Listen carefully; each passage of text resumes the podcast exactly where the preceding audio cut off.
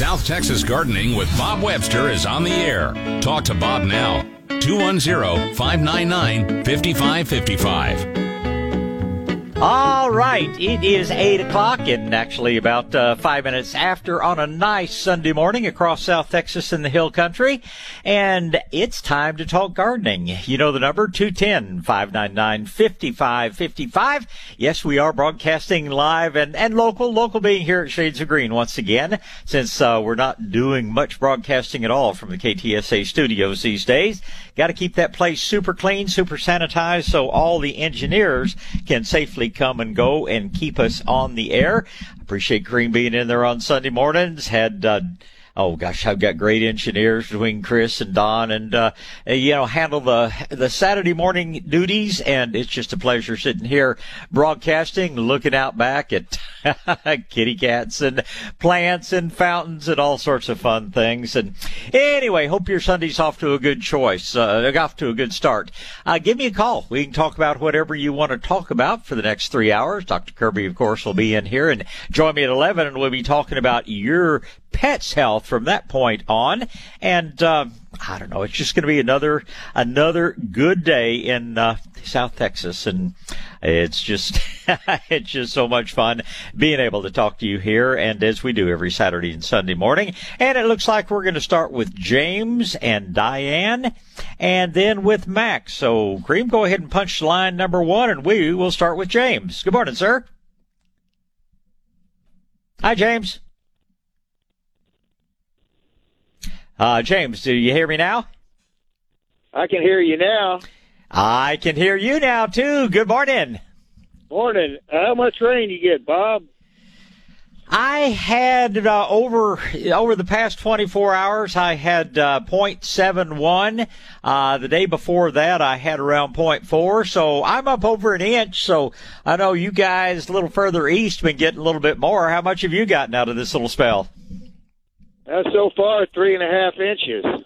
Oh my gosh. I guess you're just living right or, uh, you know, the good Lord's been smiling on Marion, Texas as far as the rain goes, but it sure is welcome. I mean, this is the time of year we need to get some moisture in the ground and get spring off to a good start. I'm just hoping this chilly weather was our, our Easter cold front, the proverbial Easter cold front arriving a week early and, uh, we can move forward into a little bit warmer spring weather now. James, I hear. Thank you. Uh, think your phone cut out on us, James. Uh, call right back if you can. Uh, let's see. Uh, let's see how Margaret's doing. Uh, good morning, Margaret. All right, then we will move right on to Diane. Good morning, Diane. Hey, Bob. How you doing? Well, I'm doing well. Uh, uh, glad you've got a little stronger single than James did. Hopefully, you'll get in a better place and call back. But what's going on in your world today? I'm on an old-fashioned landline. yeah, as, as long as you don't have one of those things that has that little dial that spins round and round and round, then uh, I think we'll do just fine. Not that old-fashioned. Okay. Yeah. So, I since I didn't get to put in my um, fabric pot vegetable gardens yesterday, I'm uh-huh. doing that today. But I started Good. thinking about two things. One, can I inoculate it with earthworms that I dig out of my flower beds? Of course. So they would love it. Okay, like how many should I try to put in each one? They're two by three. Oh, I would put, you know, half a dozen or a dozen in each one. They're going to get busy reproducing fairly quickly. So, uh, um, you know, long, long as you get a half a dozen of them in there, you're just fine. I would add a few coffee grounds or be sure you've got some growing green in there just so they're going to find plenty of nutrition in that wonderful new soil and you'll be all set. Okay, perfect. And then the second question, I think Percy might think I have given him three new litter boxes. Oh, okay. And, uh, that's that's a distinct possibility. Yeah, I'm wondering if there's something I can do to help deter him because I don't think mulch will because he goes in right. the flower beds that are mulched. Right. So. Um, a little bit if you uh, have any lava sand or even a little bit of lava rock. Uh, his tender little feet don't like the feel of that stuff, and that is one of the best deterrents I know of. Now, some cats are repelled by the essence of lavender and you can try spraying that around. Um, Dr. Kirby could probably recommend, may even have a product called Feliway, F-E-L is in feline, Feliway. And, you know, there's some stinky stuff out there, like the liquid fence pokes make a uh, dog and cat repellent that works pretty well. And then there's always the old fashioned, uh, put a little chicken wire over the top of it, at least until, well, I guess you're putting tomatoes and peppers in, so can't really do that. If you're planting seeds, you could put a layer of chicken wire on top and let them come right up through that. But, uh, the first thing I'd try is a little lava gravel or a little lava sand. Okay. Um, I don't think I have. And if you don't have that, um, Oh gosh, you might run over to Papes tomorrow and see if they've got any pecan shells. Pecan shells are another thing that uh, it makes a nice mulch on the surface that the kitty cats don't like digging around in. Okay, great. Thank you so much, Bob, and y'all have a wonderful day. Well, you do the same out there, and uh, always enjoy the opportunity to visit with you. Okay, I thought of one more thing. So I just the Okay. foliar feed. It's one tablespoon of apple cider vinegar, one molasses, two tablespoons seaweed to a gallon. That would uh, that would be a good liquid spray, but I'm not going to call it a liquid feed because we really don't have any nutrient materials in there. If you want to make it a foliar feeding, you're probably going to need to add some HastaGro or liquid fish or No, no, one I'm- or the I'm- other. I used the wrong term. That's this is the spray, the one I said. I just want to Yeah. make sure I had the ratios right. That's to make it more like cold and heat sensitive. More cold tolerant. resistant, more spider mite resistant. Yeah, Yes, that should yes. do fine for you, Diane. Okay, awesome. Thank you so much, Bob. And you call me back if you think of another one. Okay.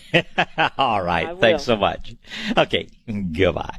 Okay. Uh, next up should be Mac, and then it will be Robert. Good morning, Mac. Good morning. I have uh, hope the day finds you well, and I have some information.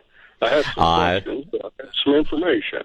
Well, I look forward to both. How can I help? Well, the information is uh, a week or so ago, somebody called and said her father was having trouble getting a certain kind of onion plant, and they Right. mentioned Dixondale was Yeah. uh, commercial only. And I wanted to offer a correction on that, that Dixondale is not commercial only. Oh, They do. okay. they do sell to home gardeners and they ship all over America. And they will ship by the by the bunch. You don't have to buy a whole crate. Uh, no, Uh, you can buy. They have little boxes Uh huh. that are about uh, half the size of a shoebox that are mailer boxes, Uh huh. and uh, you can buy just uh, a few little bunches of onions in there, and they uh, mail them. I, I've seen them uh, to New Hampshire. Wow.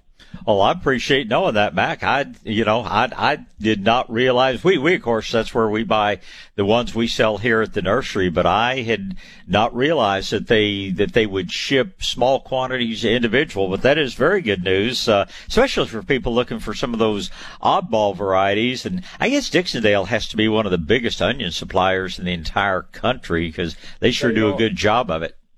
They are the largest uh, onion plant grower in America. Very good. Uh, I thought that might come in handy, and with my questions, I'll be real quick with them. Okay.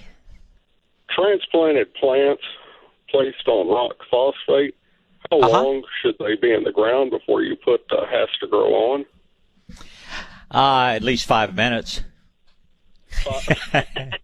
yeah, Well, what I do is. I do is yeah, I'll plant them and just water them in with HastaGro. There's there's no interaction between the HastaGro and the rock phosphate. The the rock phosphate reacts with the alkaline soil and it just turns to rock when it gets blended into the soil. It becomes totally unavailable to the plants, and that's why we put a glob of it in the bottom of the hole so the plants can grow the roots down directly through it and get all the benefit of it. But there's no interaction between that and uh, the HastaGro. The HastaGro, of course, provides a much wider array of nutrients. So yeah, I, I plant my tomatoes and I'm experimenting this year. I put a little direct rock phosphate underneath my peppers and my eggplant as well to see if I can see any appreciable difference. But you know, I will, I will plant them and then I'll actually water them in with HastaGro with a little bit of Garrett juice added to it. And, uh, boy, that gets them off to a nice start. Okay. Well, that leads into my next question. You mentioned about before about after the plants are in, uh, putting grow on every two to three weeks. Right. And I wondered, uh, can grow ever burn plants?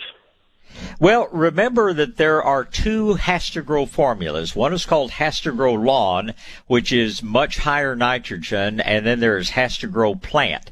I have used HastaGro plant for years and I have never burned a plant with it. I have used HastaGro lawn and when I tried it on anything other than the lawn, I burned some things with it. So, um, HastaGro plant, I don't think you would ever burn HastaGro lawn you have to be a little bit more careful with. And, you know, we really, I guess we need to define burn because, you know, people people when they see the kind of seared edges and things like that, that's just the term that somebody came up with. Oh, we burn the plants. But what actually that is, is dehydration. Because what happens with the synthetic fertilizers and things that are taken up by the plant very rapidly, they cause an extreme uptake of water. And if that water is not available, then that's when we get that burning on the edge of the leaves. So it's actually the, the fertilizers that we don't like uh, is that they cause a dehydration damage or a dehydration burn, and uh, I I have never experienced that with HastaGro plant. I don't use very much of the HastaGro lawn. I just use the Medina Growing Green, or actually they make one for us that's slightly better. Is what goes on my lawn, so I can't claim a lot of experience with HastaGro lawn, but HastaGro plant, no, I've never had any problem at all with it. Well, can you uh, feed, Can you feed that uh, so-called uh, fol- I never have used it, and I'm fixing to start using it. Uh-huh. can you uh, feed that foliarly? well, that's that's that's an excellent question. You could, but I don't recommend it. And here's the reason why. Years ago, friend of mine named Robert Griesbach with uh, USDA. Robert's probably retired by now, but we were comparing orchids from different uh, sources around the world, actually, and a lot of the orchids that were coming out of Taiwan were solely foliar fed. That's all they did was fed them with foliar feed. And let me tell you, they were the most beautiful plants in the world, and they had the sorriest root system in the entire world.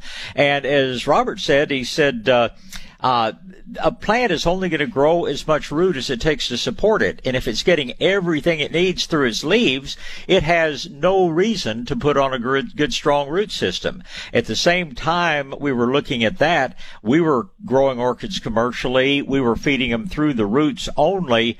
And we had a root system that just was unbelievable. And consequently, our plants lasted longer, our flowers lasted longer, and we sold a heck of a lot of them. So yes, you can foliar feed, and if you're doing it on a not too often basis, there's nothing wrong with it. But if you want to get a good root system on your plants, you need to put your fertilizer on the soil just to encourage the plants to root out where they can take the, the plant and the mycorrhizal fungus associated with its root system so that they can take it up better. Does that make sense? That, that makes sense. And that leads yep. into my next question. okay. Uh, can you put HastaGro on onions? Sure. I do it all the okay. time. Okay, that answers that. Now these next questions are are, are just real uh, one, two, three. okay, let, let me tell you one more thing, Mac, and then we'll finish up with your questions. Uh, now, foliar spraying with things like liquid seaweed and little Garrett juice, little apple cider vinegar, that is just fine. That does not constitute feeding. By feeding, I always mean the use of a fertilizer, and I highly recommend spraying the foliage with liquid seaweed and various other things like that. But uh, actual nutrition, I put on the roots only.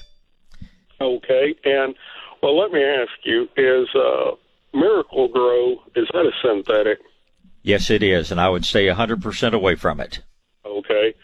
Well, that answers that. Now, the question is this next question. I planted stuff in uh, five gallon plastic buckets. Mm-hmm. And the only complaint I have about that is the those white five gallon buckets have a tendency to uh, go to rotten and cracking pretty quick. Mm-hmm. And I wondered your opinion about using uh, at a nursery, I have gotten some, I believe they're 12 and 15 inch uh, black plastic pots.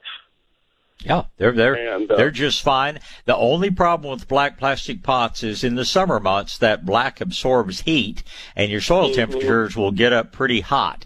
Um, I would recommend if you're going to do this on a regular basis, find some kind of white paint that will stick to that pot, paint it white, and the soil will stay cooler. Your plants will be a lot happier. Okay, that answers that. My next question is Do you have any pointers with planting uh, desert yucca seeds?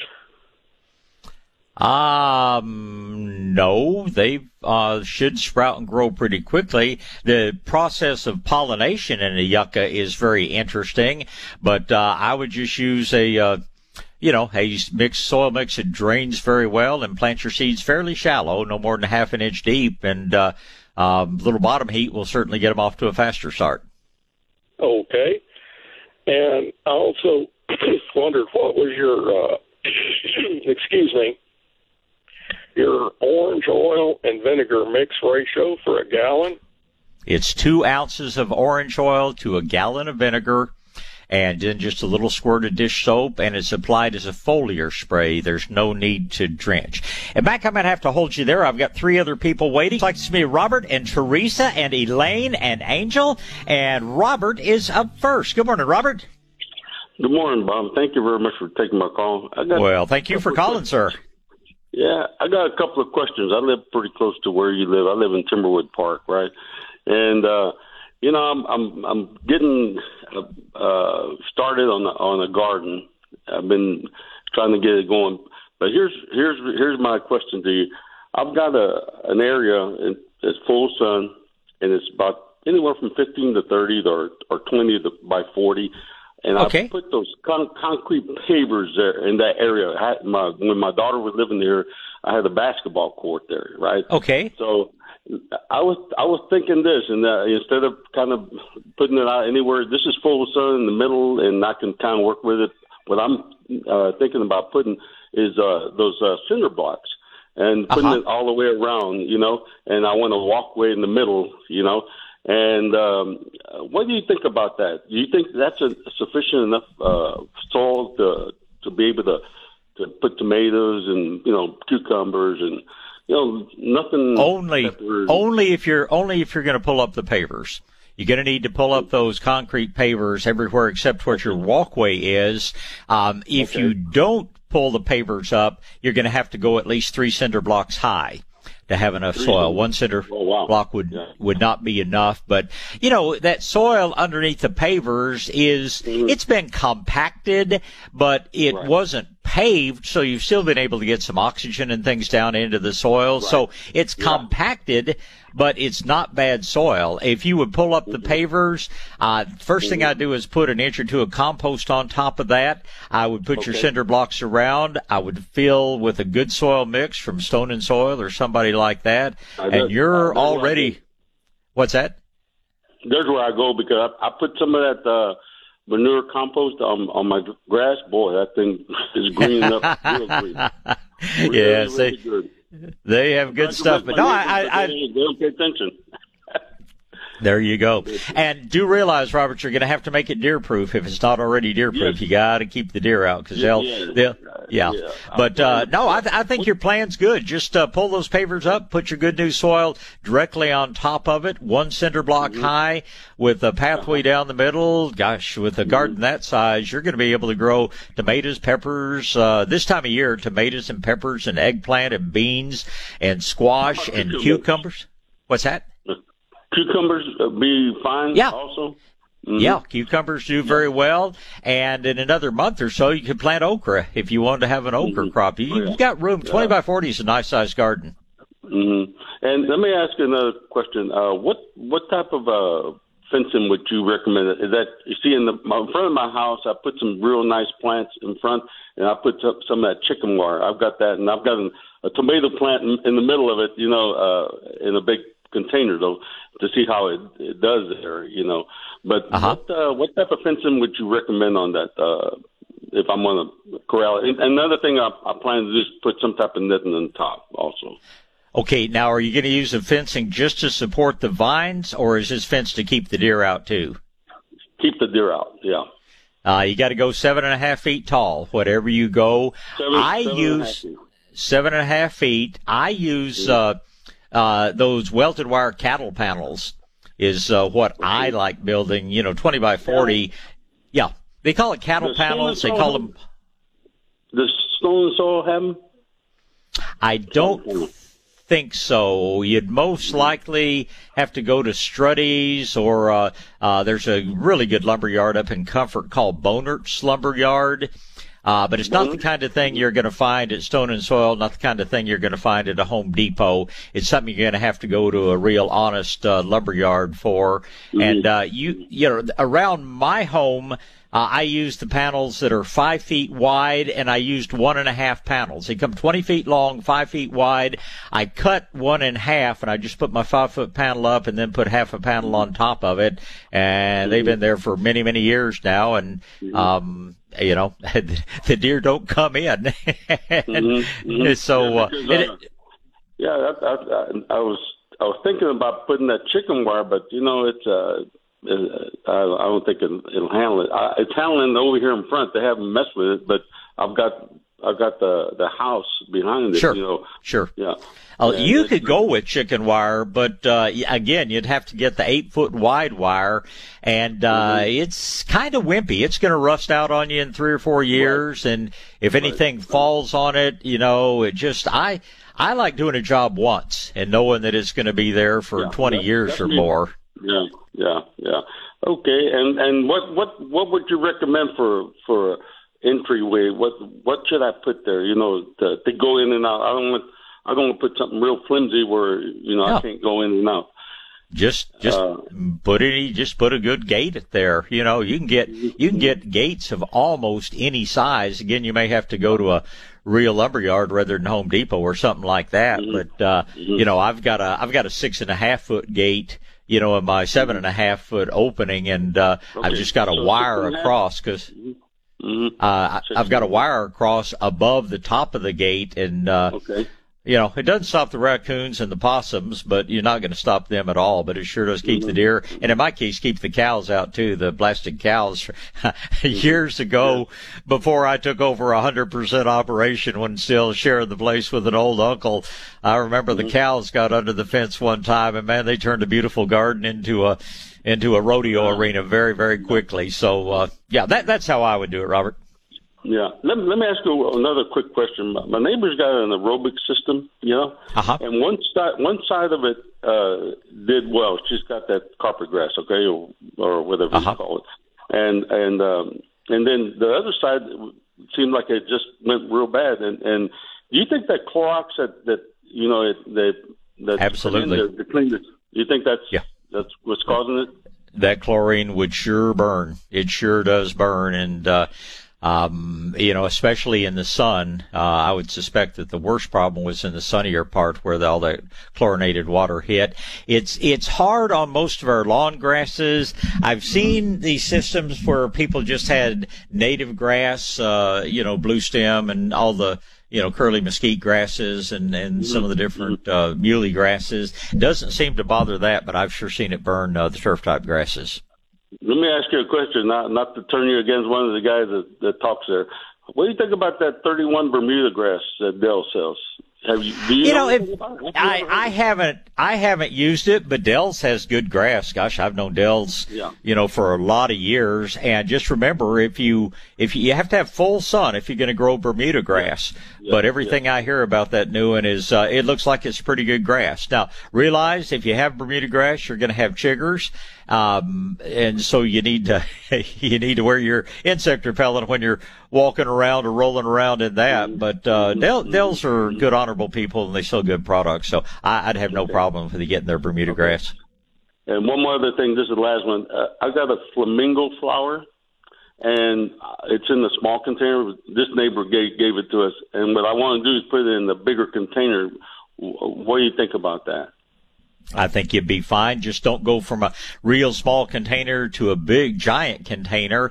If it's in a six inch pot now, you might go to Yeah. a 10 inch pot, but I wouldn't go to a whiskey barrel. Okay. Yeah. Okay. Real good. I appreciate it. Thank you very much. You, you have a good day, there Robert. Uh, let's talk to Teresa and see what she's up to today. Good morning, Teresa. Good morning. Good I'm morning. calling. I'm calling. I've called you before, and you really helped me uh, before. Good. Now, uh, I have a friend of mine, Hector. He wants to plant spinach. Is that still good to plant, or is it ready too late?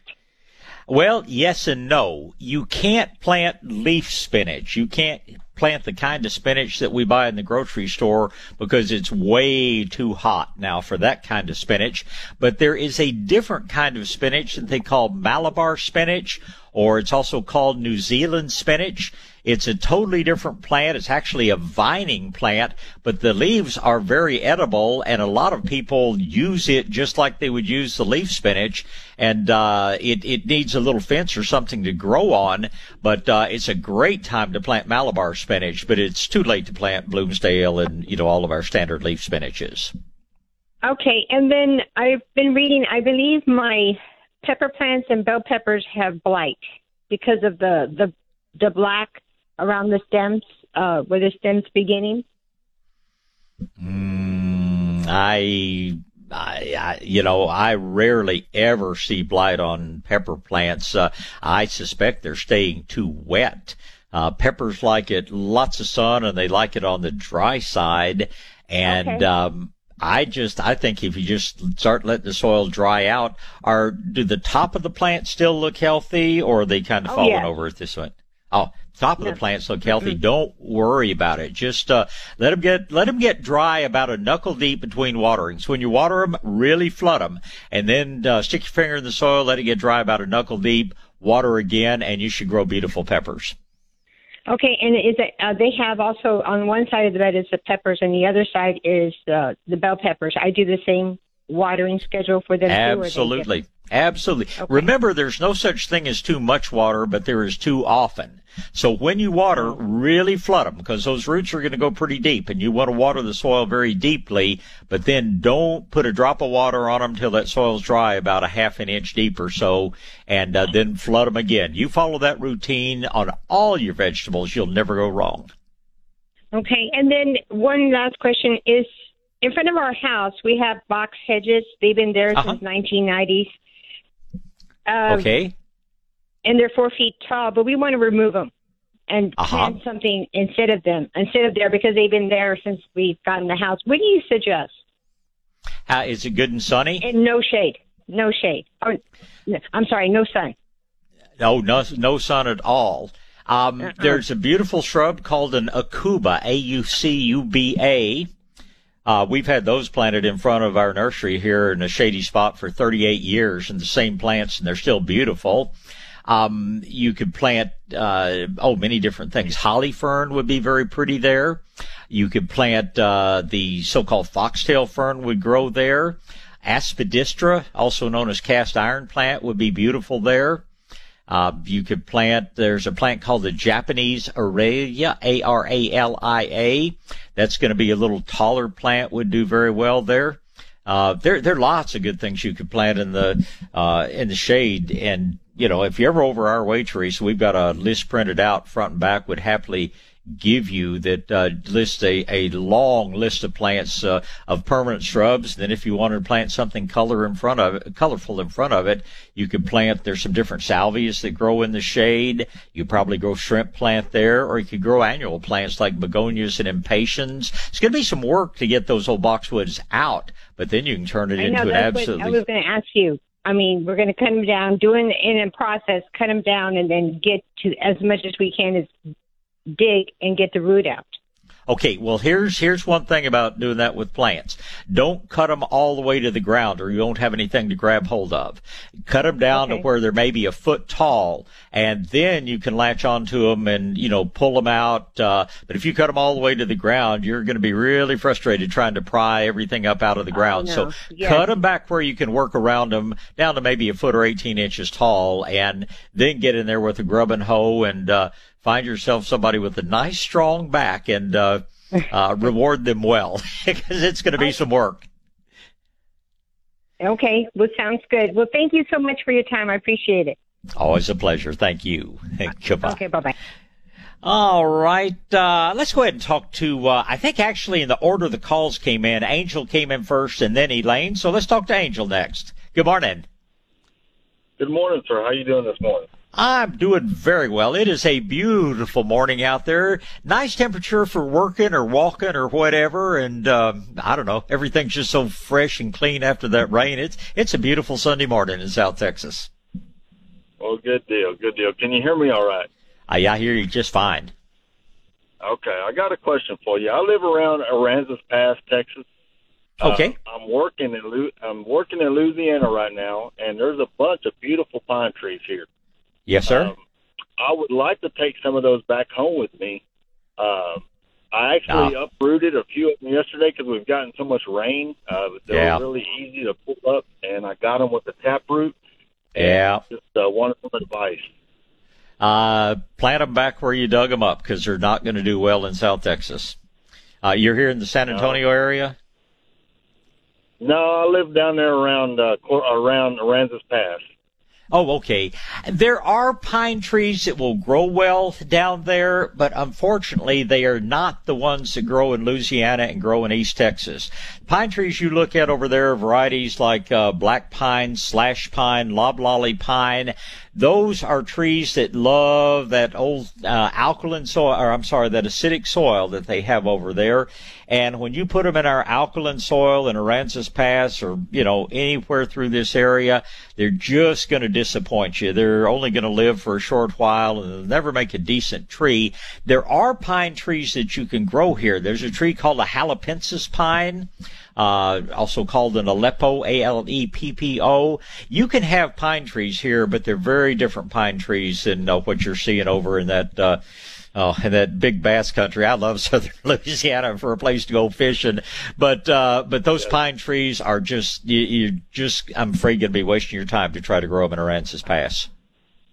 Well, I hate to hear that. All right. Bob. Well, I just have much. to tell you the truth. I'd I'd rather that you wouldn't put a lot of work into it and then find out they don't do well. But you can have your pine trees, but you just have to plant a pine tree like the Aleppo that's going to tolerate our alkaline soils and uh, should do fine for you. But um, I can't tell you how many. Well, I'll tell you one people that one person, one uh, group that did it successfully was the San Antonio Botanical Garden, and they only brought in 150 semis of East Texas soil to prepare an area to uh, to plant them. So you want to be able to bring about 150 semis of uh, that good old Louisiana soil. Then I think they'll probably do pretty well for you in Aransas Pass. But uh, I, I think that would be a little extreme. Nobody's dumb enough to do that except the government. No, exactly. What about the oak tree from out here? Would it it same thing? Um, your live oaks will do okay. Um, the live oaks that you that you have over there used to be a, a nursery not up the road from me in Fremont, Texas, uh, called Storm Nursery that had some of the best live oaks I've ever seen. But the the live oaks, you know, a, a, tree is the best tree you can grow is one that grew from a seed from a tree that was already in that area. Louisiana live oaks will do okay here, but they're not going to do quite as well as uh, the one that comes, uh, you know, from a Texas seed. Now, I have to tell you, unfortunately, a lot of nurseries buy a lot of trees out of Louisiana. We try to stay with Texas trees, but you're, you're going to do okay. If you just want to have a, a souvenir of life in the bayous, uh, you can, you can bring an oak tree over. It'll do a lot better than pine trees will. All righty, Bob. Well, thank you very much, sir. I appreciate your time. Bring Elaine up. Good morning, Elaine. Good morning. Good morning. I've got a plant that was given to me three years ago as a birthday gift I think the name is it of it is Anthuriums, A N T H U R I U M S. Anthurium. Anthurium. It's, okay. Yeah. It's been in the same pot in the same location and has been flowering crazily. What do I need to give it a better home? It's going to uh, if you've if you've done well with it for three years, you you are a good grower. Uh, what size pot is it in? It's about a four inch, maybe. Okay, I would move it up to maybe a seven or eight inch pot, and okay. uh, it should it should be happy in just any good rich potting soil. Uh, it okay. likes a lot of organic material in the soil, and I don't like uh, Canadian peat moss. I'd, I'd stay away from things like that Miracle-Gro soil. But if you get Vortex no, potting soil or Nature's Creation soil, your anthurium should love it. Okay. The other thing is I have uh, my uh, poinsettia left uh-huh. over from Christmas, and it's about waist high in its uh, current pot. What do okay. I do with the dumb thing? if you want to keep it, you can either put it in a bigger pot or you can plant it in the yard. Are you here in San Antonio? Yeah, I'm in La Vernia. You're in La Vernia. Okay, yeah. If you want to plant it in the yard, um, most years it'll be beautiful for you through the, uh, you know, that period from about Thanksgiving on. Some years we get an early freeze and it freezes them back, but, uh, the easiest thing to do would be to plant it in the yard and, uh, I would cut it back by maybe a third just to make it branch and fill out. If you'd rather grow it in a pot that you can move around, uh, you can certainly do that. The only real critical thing is that you put it in an area where it never gets light at night because poinsettias turn color based on how long or how short the days are. And that's what makes them turn red right at Christmas time because that's when the days become the shortest of the year. If you put them right under a porch light or something like that, they're going to think, think it's still July and they're not going to color up when you want them to. But uh, just plant it out and treat it like everything else in your yard, and it should be fine. Okay, I've got total shade or I've got uh, almost total sun. Which one do I go for? I'm afraid almost total sun will make you just happy. Okay, and it's going may, may take. Steps. You might want to, you know, let it get used to it. Put it where it gets half day sun, and then move it into full sun. But long term, prettiest ones I've ever seen are some of them on the west side of a building here in San Antonio. So full sun should be fine. Uh, it's been sitting on a back porch that gets sun from about eleven o'clock on, so it's already yeah. pretty much been. It's it's ready. It's ready for the beach. go ahead, okay. go ahead, and put it out there in full sun. Okay, and last question: my onion tops all look lazy. They're laying down. Do they need something, or just? They've simply been beaten over by the rain and the wind. Uh, mine are the same way, and uh, not a whole lot you can do about that. But it's, you know, for the most part, uh, as you know, the tops are hollow and they can bend over yeah. and still keep on growing. So it doesn't really do any good to try to prop them up or anything. Just, uh, just put up with ugly plants for a while. And, uh, by, you know, by June or so, you should have some nice bulbs on there. If you choose to harvest and use some of them as green onions, you can certainly do that. But, uh, yeah. it's nothing that you've done or failed to do. It's just Mother Nature decided to beat them up a little bit. Okay, well, I put onions. I don't know if this is true or not, but I put onions in my flower beds, and I have chickens that roam my yard, and it seems to have deterred their digging there. you know, know I've not heard anything. that, but it makes sense. They they don't it, especially it has, like onions. Yeah. Yeah. It has I'm gonna make, them totally, but it has yeah. certainly deterred them. Well, I'm going to pass that along to a few other people as well, like you just did. Sounds yeah. like a great plan. Okay. Well, thank you very much. I appreciate it. It's my pleasure. I appreciate the call, Elaine. Thank you. Good morning, Mike. Top of the morning, Robert. And the same to you, Top sir. The, morning, the rest Robert. of the day as well. Thank you, sir. Um, what I thought was a tomato plant, it looks like it's a jalapeno plant. I'm not sure. Is, is there such a thing that you know that they they look alike or what? Well, tomato plant leaves are always going to be a little fuzzy, so to speak, and jalapeno plant leaves are always going to be very smooth and slick. So um, we can narrow it down. We can eliminate one or the other depending on what the what the what the texture of well, the leaf is. Well, it's already you know the flower already became a critter plant, and and uh, it sure as heck looked like a jalapeno. But since we don't, you know, it's from the stuff that I just threw out into my yard. Uh huh and we don't eat we don't eat jalapeno, so I'm trying to figure out where the heck the seed came from if it is a jalapeno. well, uh, you slice it and taste it, and you'll know pretty quickly whether it is oh, or yeah. not. You know, they're all in what we call the nightshade family. Tomatoes and peppers and eggplant are all fairly closely related. So, uh, they they have similar growth habits and similar needs, but uh, the the leaf is going to be very very different as far as its texture. If you go out and rub it and has a smooth leaf, uh, it it is probably some sort of pepper. If it has a rougher leaf, uh, more likely a tomato, could possibly be an eggplant, could possibly be what they call a tomatillo which is not really uh-huh. uh it's well you know all about tomatillos but uh yeah. we're we're going to have to wait and see what that fruit does before we get a definitive answer to that question mike. Uh, but my question was going to be let's assume or presume that um it is a jalapeno. How do you know when it's ready to to pick? You know peppers are they don't really change flavor. I can't say they don't ripen because when they are fully ripe, they'll actually turn red.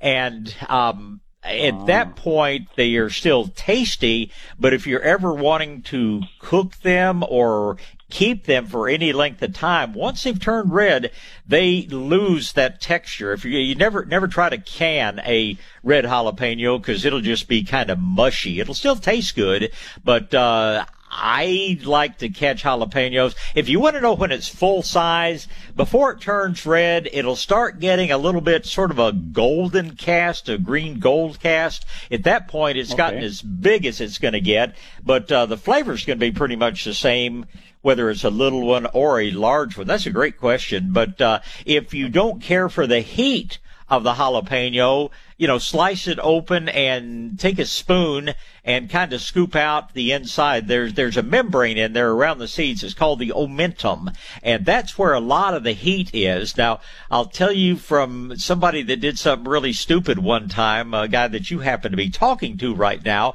I was doing a bunch of stuffed jalapenos for a party and I didn't put my, uh, protective gloves on. And let me tell you, my it felt like my thumbs especially had just been I don't know, stuck in battery acid or an amount of fire ants. And, uh, I was sitting there keeping them in ice water trying to make that pain go away for some time. So don't, don't do what I did. If you want to scoop the insides out of them, do it with a spoon. Don't do it with your fingers. Uh, I'll tell you, it was okay. a few years ago that I did that and I've, I've never made that mistake again somebody suggested on the uh, Facebook or someplace like that that um, uh, you mix, uh, you know, do a little mix of the jalapeno with uh, your your uh, gel for you know cleaning your hands and stuff like that, and that way you uh-huh. quit touching your face. or other sensitive parts of your body. That's uh, yeah. you know yeah. that's yeah. that's uh, that's probably a pretty good thing. Uh, you know, there's an old Aggie joke, something to that effect. Only they use Calvin here for the same thing.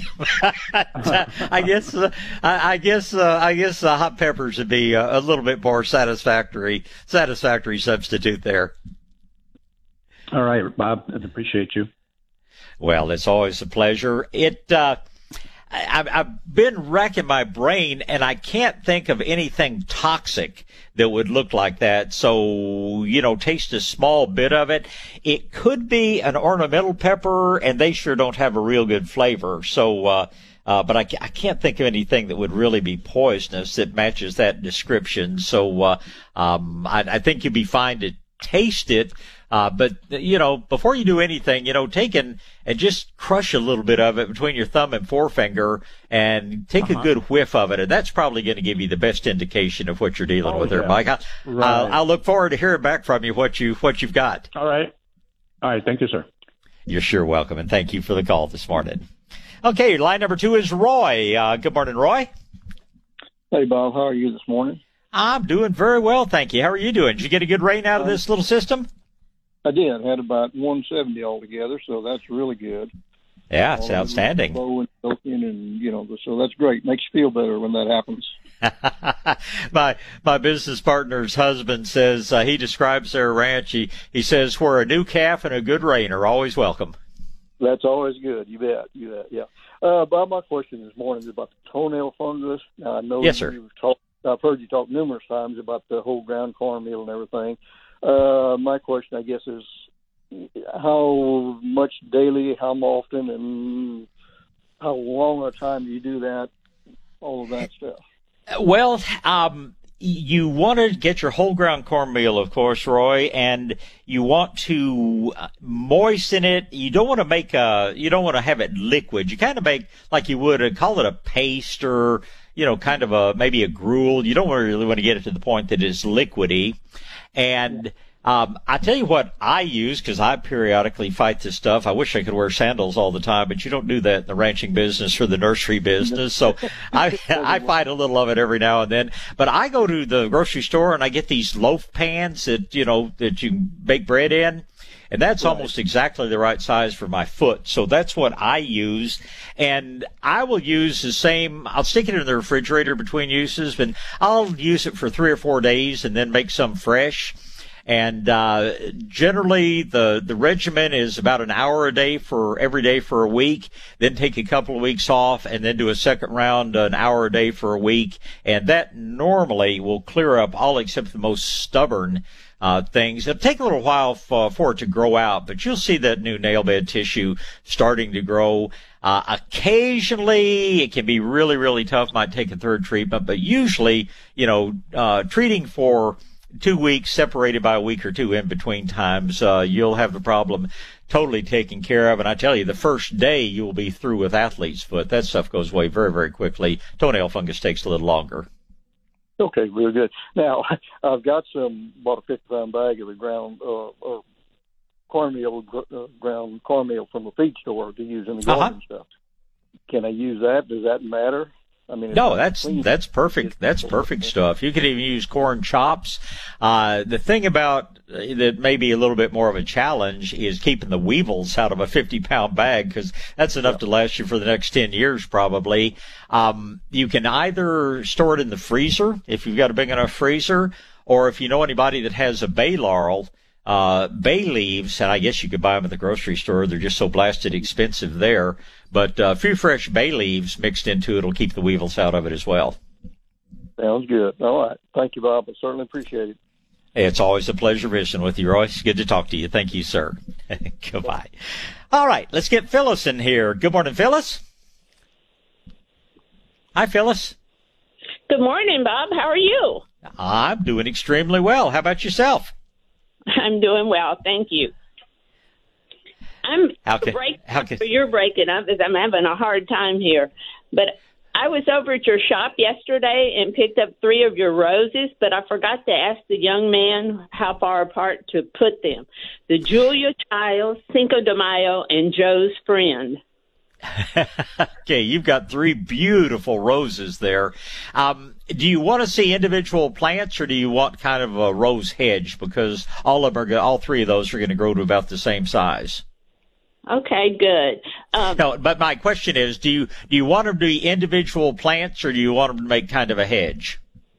I want them to make just plants. I want them to just grow, but okay. I wasn't sure how you know their spread would be. Sure. And well, spread them spread them out about. So fragrant.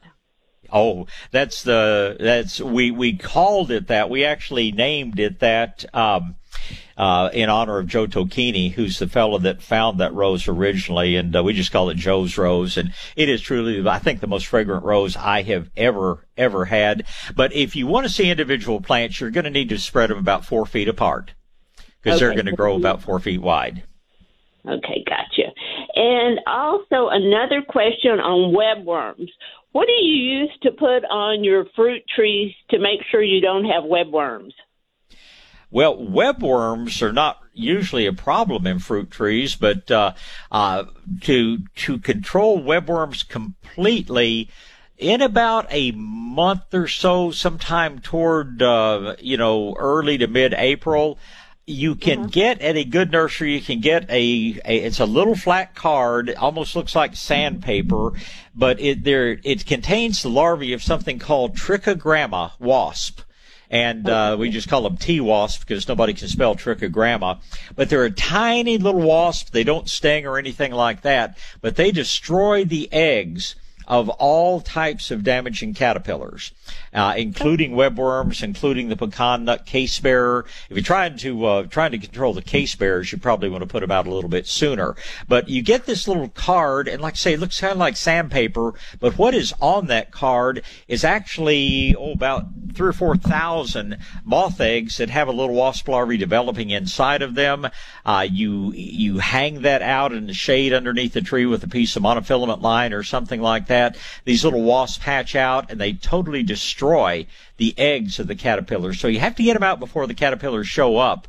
But uh, boy, it's what nobody's spraying pecan trees or you know even ash trees anymore. The trichogramma do such a good job, very inexpensive. You'll pay under ten dollars for that card, and uh, uh, they're just remarkable little things. That's how Mother Nature does it. And interestingly, they seem to go after the eggs of moths, which are the ones that have the most damaging caterpillars, and they don't seem to bother the eggs of our more colorful butterflies. So it's just kind of a win-win-win situation.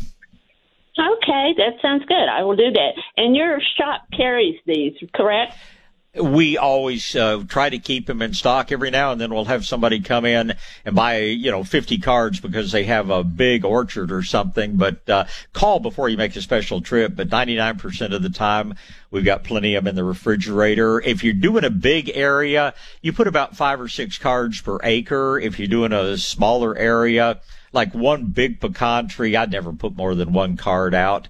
But um, if you do it like an orchard, yeah, just kind of figure at the rate of about five cards per acre, and yeah, you okay. should be in good shape. Now, the one thing to know about that is now some people will take a thumbtack or a nail and just attach them to the tree, but if you do that, you need to smear Vaseline all around it because if fire ants find them, they will eat those eggs before the wasp can hatch out.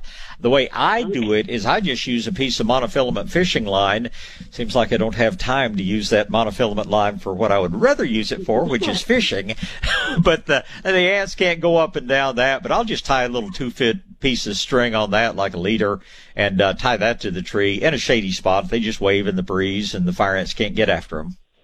Okay, well, the roses that I got from your shop, they're going to be going up to Louisiana. So I feel for the young man that wanted to bring the pine trees back to Texas. what part of Louisiana? Uh, north of Alexandria in LaSalle okay. Parish. So. Okay, well, if you go way up north, as Justin Wilson used to say, way up north, up there around Shreveport, you've actually got the International Rose Test Gardens are there in Shreveport. So, uh, Louisiana is a great space, place to grow roses. Yeah, I wanted to buy the roses from here, from your shop, and take them over well, there. We appreciate that. And uh, you have a safe trip and a good day, and call me anytime I can help. Okay, thanks so much, Bob. I appreciate You're, your help. It's my pleasure. Thank you. Goodbye. So let's hit line number three there and say good morning, Ruben. Hey, good morning, Bob. How you doing today? I'm good, sir. How about yourself? Good, good, good. Just at work, just driving around, and I appreciate all the information that you're sharing with us. And I've got two questions for you this morning. Um, okay. One would be is I'd like as much advice as you possibly can as far as new yard new yard advice. Uh, we've been in our home probably about a little over a year, year and a half, and okay. it seems like the weeds have been my biggest enemy. So I wish I could okay. get to that COVID nineteen in my weeds to kind of take care of that stuff. But I, I oh, your know. your weeds are young and strong. You know they're gonna they're gonna bounce back and uh, they're gonna spread seed whether whether you even know about it or not. Tell me tell me what your base grass is, Ruben. Is it St. Augustine or Bermuda? What is what is the principal grass you have in there? Bermuda. I, I believe okay. it's Bermuda, Bob. I think it's what the contractors put in when we initially bought the house.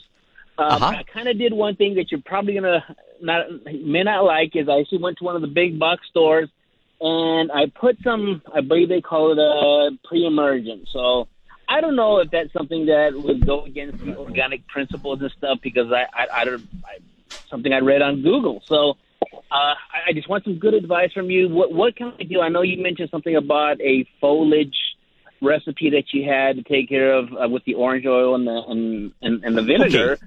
But okay, well let me let me give you New Yard 101 and kind of Weed 101. Uh, is your yard really sunny? Yes, it is. Okay, then Bermuda's a good choice on grass. Here's what happens in the early spring, Ruben. Your your weeds start growing. Bermuda is the last grass to uh, you know to begin growing in the spring. It's in fact the Bermuda's barely started to grow now. Uh, St. Augustine's a different story. It starts out much earlier, but what's going to happen to you every year is that your weeds are going to have about a two month head start or a three month head start. So uh, until you get your Bermuda so thick and lush that the weeds can't compete, uh, you're going to be looking at weeds every year. And I mean, this, you're talking my yard now. it's exactly what it looks like. And all I do is I just mow frequently at this time of year. Okay. And I know that my Bermuda is going to take over. Now, I do not like the synthetic fertilizers that they sell at the box stores. And I hate the weed and feed products. They're cancer causers. They'll give your dogs and your kids cancer when they absorb yes, it sir. through their feet. I just, I, they're just something I don't approve of. Now, early in the spring, and uh, this could probably actually go all the way up into March, because your Bermuda is always going to freeze back. It's always going to turn brown in the winter months when those weeds first emerge and come out. And that's going to start in January. Dandelions, henbit, uh, what we call Texas winter grass. Some people call it crabgrass. All of those things are going to start coming out in January and into February. At that point, you can make yourself a mixture of orange oil and vinegar. Vinegar, just a okay. gallon of vinegar, two ounces of orange oil, a little squirt of dish soap, and you just go out and spray your yard. And because the Bermuda grass is brown, the vinegar mix doesn't hurt your Bermuda grass, but it'll kill those weeds overnight. I, I had to spray a new rock patio that I put in recently oh gosh, I did okay. this about uh, 10 days ago, sprayed one afternoon, and the next morning those weeds were dead. They were gray, and two days later they totally rotted away. So uh, it's probably a little late to do that now because your Bermuda grass has already started to green up. But we don't need nuclear weapons on this. What you really need to do is just mow it fairly low um, I would put on a good organic fertilizer. Uh, Medina makes a good one called Growing Green. Maestro-Gro makes a good one called Texas Tea. Nature's Creation makes one they call Premium Lawn Food. These are all organic products that build the soil rather than break it down like your synthetic products do. And, um, you know, you're going to be amazed. Six weeks from now, you're going to have an absolutely beautiful yard and the weeds are all going to die out with the heat. If you wanted to do one more thing, which is very laborious, but one of the best things that you can do is to get a load of uh, just good manure compost, get that certified organic compost from Stone and Soil or from New Earth. Put about a half an inch of that on. And let me tell you, nothing stops the weeds like that does. Uh, I've got a portion of my yard that we used for croquet court. And I mean, the sticker burrs had gotten so bad in there, even the dogs wouldn't try to walk into it. And all I did, I put down some fertilizer. I put down a quarter to half an inch of compost over it. And the next spring or the next summer, I think I pulled four sticker burrs the whole year. So okay. that's you know, that's, that's a lot of work. And unless you've got some nice, strong teenagers, it, it may be more than you want to do at this point because relatively new home, I'm sure you've got plenty of projects. But most important thing you do now is just mow it off low, put some good organic fertilizer on it. Your Bermuda grass is the second strongest grass in the world. St. Augustine's stronger. St. Augustine will choke out Bermuda. But when Bermuda is healthy and growing, it will choke out every weed in the book. So let's don't spend a huge amount of money and let's don't go to the toxic stuff. Uh, just more and good fertilizer is all you need. What about overseeding around this time? Would you recommend that, or is it not mature enough to to do any overseeding? Uh, you could do that if you wanted to, but I think you're wasting your money. Uh, Bermuda grass grows. I mean, when Bermuda grass starts to grow, I've seen Bermuda grass runners go two feet long in a week's time. So unless okay. you've got huge areas of your yard with no grass, um, the Bermuda from the surrounding area, you give it a little good nutrient and uh, it's going to spread and take over. Now, if you want to overseed, if you want to plant some more Bermuda grass, you need to wait till it gets hot. I don't usually recommend okay. planting Bermuda grass till about May. Uh, you can figure Mother's Day if you need a, a good day to remember. But um, I I wouldn't do anything till around Mother's Day, and then I would go out and look and see how your Bermuda grass looks. If you feel like you need to add a little bit more, yeah, put your seed out at that time. But I think you're really going to be surprised because once that Bermuda starts going, you provide it with some water, you provide it with some nutrient, and it's going to conquer the world. Wonderful, wonderful. Thank you so much for that advice. My second question, Bob, would be this: is, and I'm going to call them third generation oak trees. Um, the original oak tree was at my grandma's house. My dad, from a small little sapling, found, I guess, an acorn or something growing, brought it uh-huh. to my house. My my recent house we recently sold. It's about maybe 15, 20 feet high. So it started to throw a bunch of, and I'm going to call them the Walt Disney World perfect acorns that you see on the uh, Chip 'n Dale cartoons. Yeah. I yeah. got a I got a bunch of those, and I ended up putting them some soil, soaked them in some water. Now I've got at least 15 of those little trees going, but I've okay. got them in one gallon um, uh, potting uh, pots. Yeah. How long yeah. can I keep them in there before they start to not grow as well? Because I, I don't want to put them in the ground. I actually put a couple in the ground because that's uh-huh. what I did with the last house. So I figured let me just you know practice what I did before, but how sure. long can I keep them small trees like that in, how, in, how, in a small pot? How tall are they now, Ruben? They're probably anywhere from about a good four to six inches each, roughly. Okay. Okay. Well, if you if you do one thing, you could let them get as high as 18 inches to 24 inches high before you you move them to a bigger bigger pot. But here's the danger of getting a big tree in a small pot because, you know, imagine, think of a root as a noose. And the roots on that tree, when they hit the edge of the pot, they're going to start going around in circles. And yes, those roots over the next, you know, years, those roots are going to get bigger and bigger and bigger. And if they have grown in a circle and wrapped around the trunk, it's eventually going to be a noose around the trunk of that tree and it can actually kill the tree by strangling the trunk of the tree. So if and whenever you move them into a bigger pot, what you need to do is take your pruning shears or whatever and just go down one edge of that root ball and cut every root. Uh, I use a sheetrock knife is what I use, a box cutter, I think they sometimes call them. But um, whenever I take a, any, pretty much any plant out of a pot, uh, especially a tree, I'm going to split the root ball down one side because I want to be sure I don't have a noose that's going to choke that trunk in the long term. And okay. the bigger you let the tree get in that small pot, the more likely it is you're going to have those. We call them girdling roots. The the more you're going to have, but you can let. I, I, by the time they're 18 inches tall, I'd sure be going at least into a five gallon container, if not into the ground with them. But uh, really, at any size, I think it's a good plan just to split that root ball down the side, and that way you never have to worry about it strangling itself. Does that make sense? Yes, sir. It does definitely, definitely. Well, thank you so much, Bob. I appreciate your time and all the information.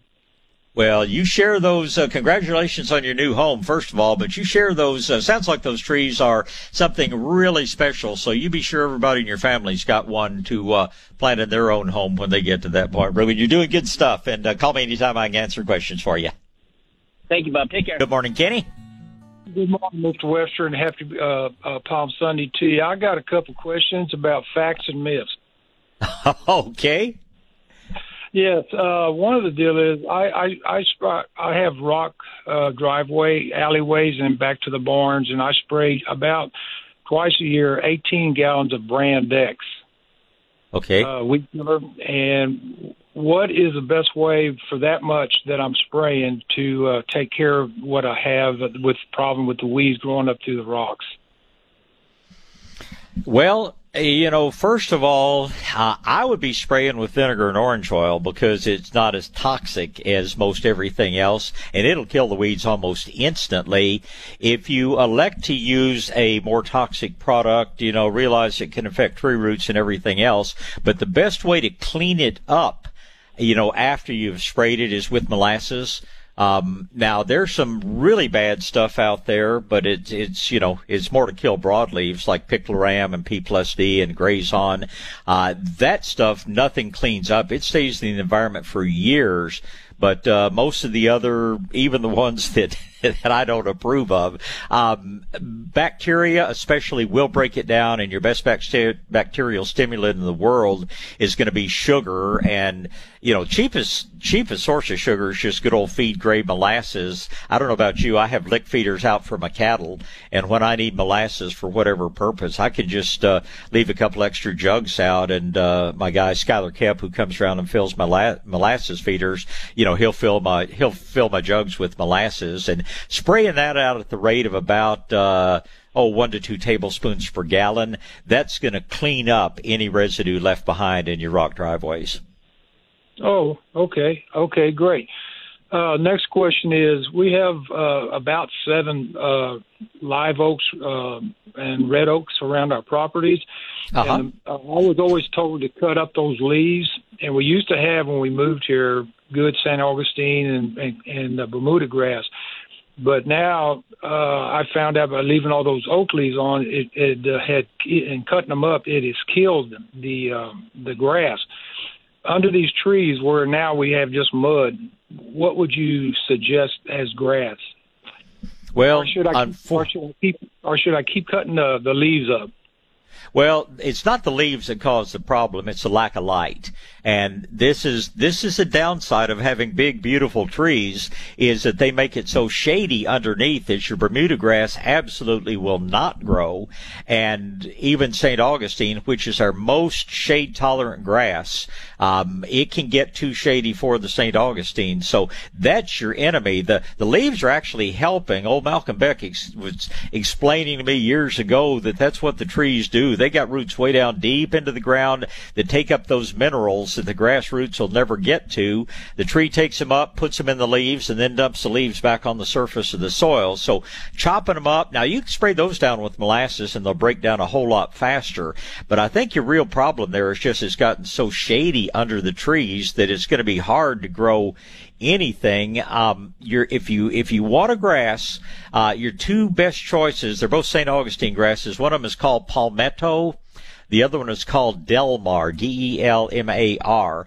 And those are our two most shade tolerant grasses. Now, other thing about St. Augustine, you have to water it. If you don't water it and it gets really dry, it will flat die. Bermuda grass turns brown and then comes back again. Bermuda grass will not do it all in the shade. So if you want a grass under there, I would go with either Palmetto or Delmar St. Augustine. But remember, when we get in that hot, dry Texas summer, you're going to have to water it once a week if you want to keep it alive.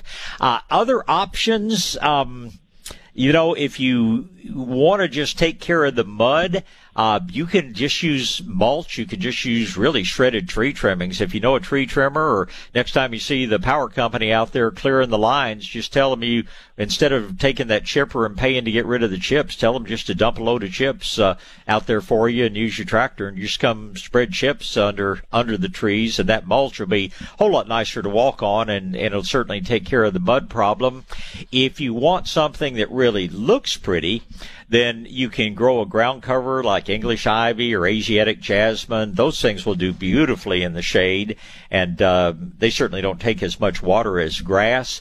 Uh, some people, depending on where you live, they worry about having snakes, and yeah, I, it's it's more likely that that you'll have the occasional snake out in ground cover than you would in just mulch.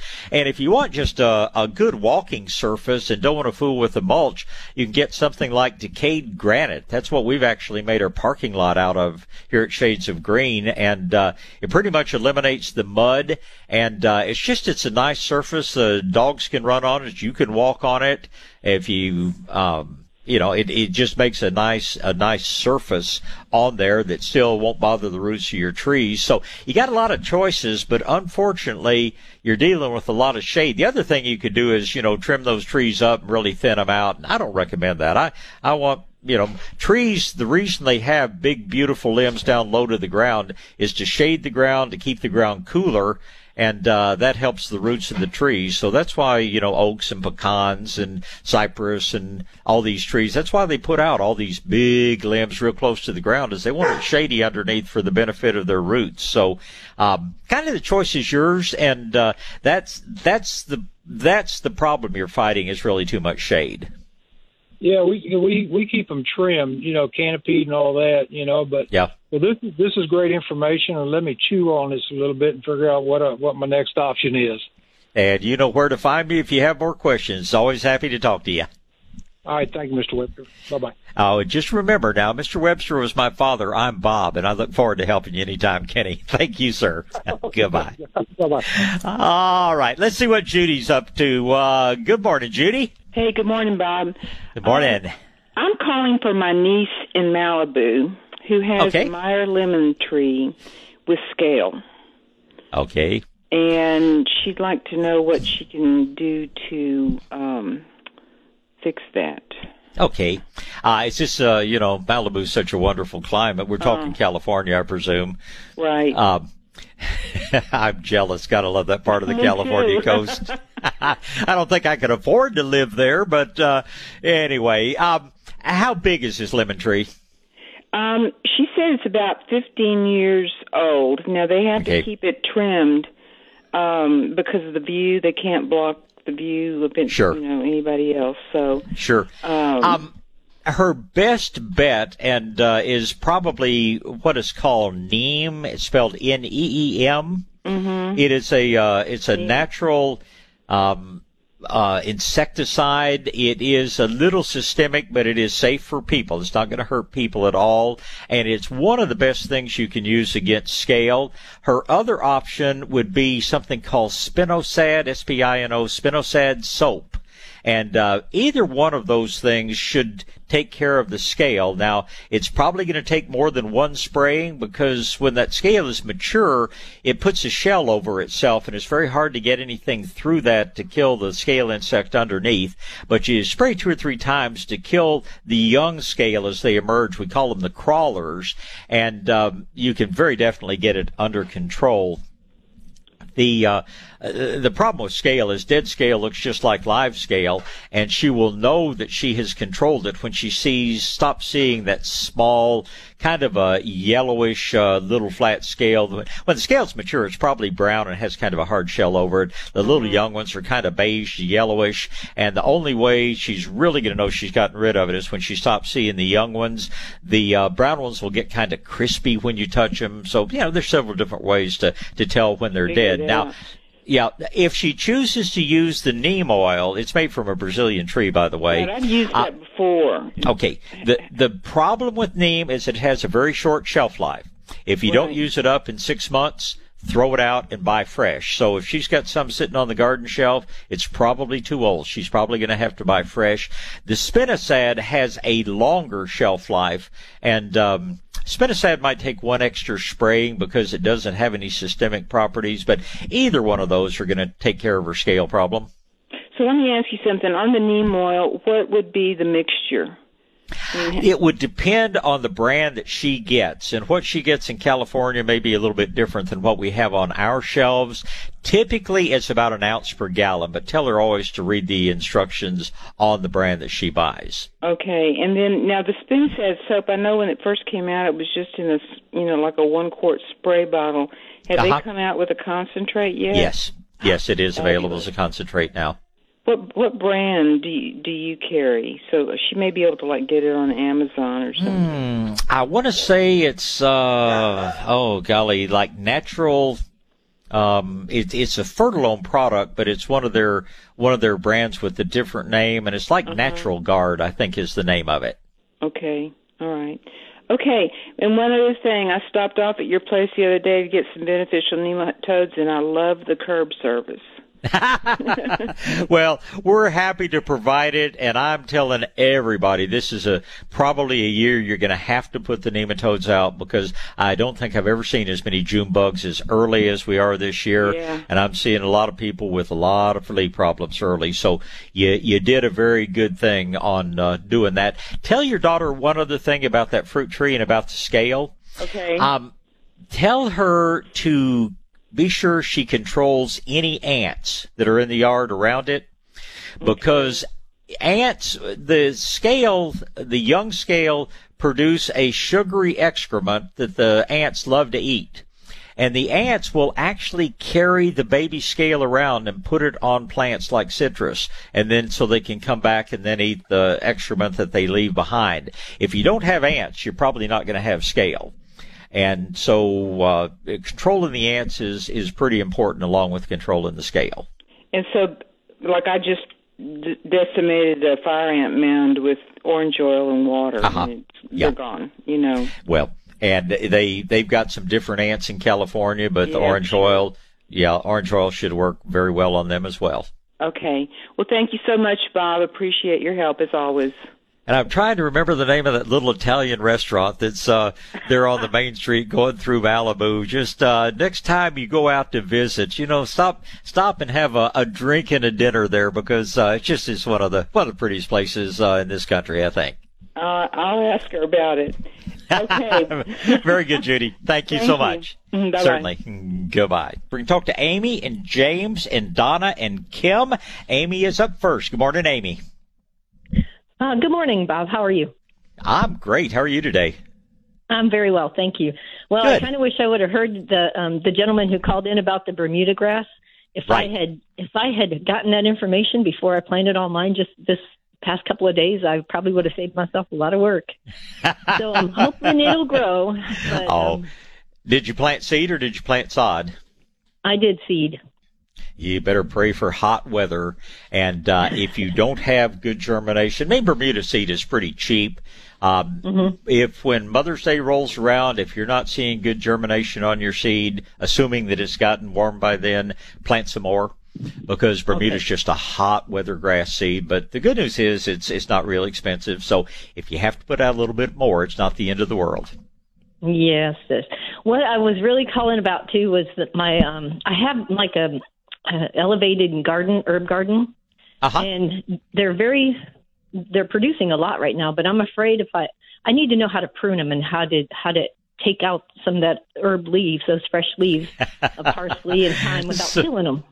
Well, um, the main thing is don't take too much out at any one time because thyme especially thyme demands you know perfect drainage. And uh, to keep it from staying too wet plants lose moisture out through their leaves. That's water doesn't go away through evaporation. It goes away through what we call transpiration. And if you take away too many of the leaves at one time a sensitive plant like thyme or like sage or lavender uh, you can cause a real problem. So you you harvest as you like but don't take away more than maybe 20% of the leaves at any one time uh, to use a very uh, uh, a very bad pun so to speak but um, yeah, just uh, just harvest a little bit at a time.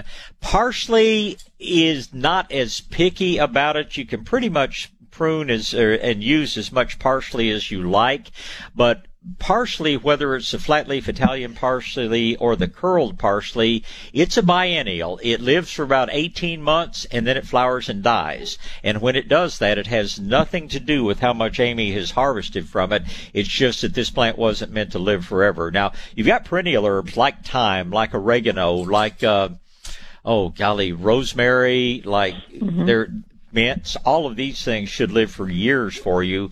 But plants like parsley are going to be biennials. Plants like uh, basil are going to be annuals. Uh, dill is an annual. Cilantro is an annual. Dill and cilantro are both cool weather plants. They're naturally going to die out when it starts getting hot. Basil should be going up until it freezes this fall. What I always tell people, because everybody loves cilantro as well, I tell them when your cilantro dies, it's time to plant basil. When your basil dies, it's time to plant cilantro.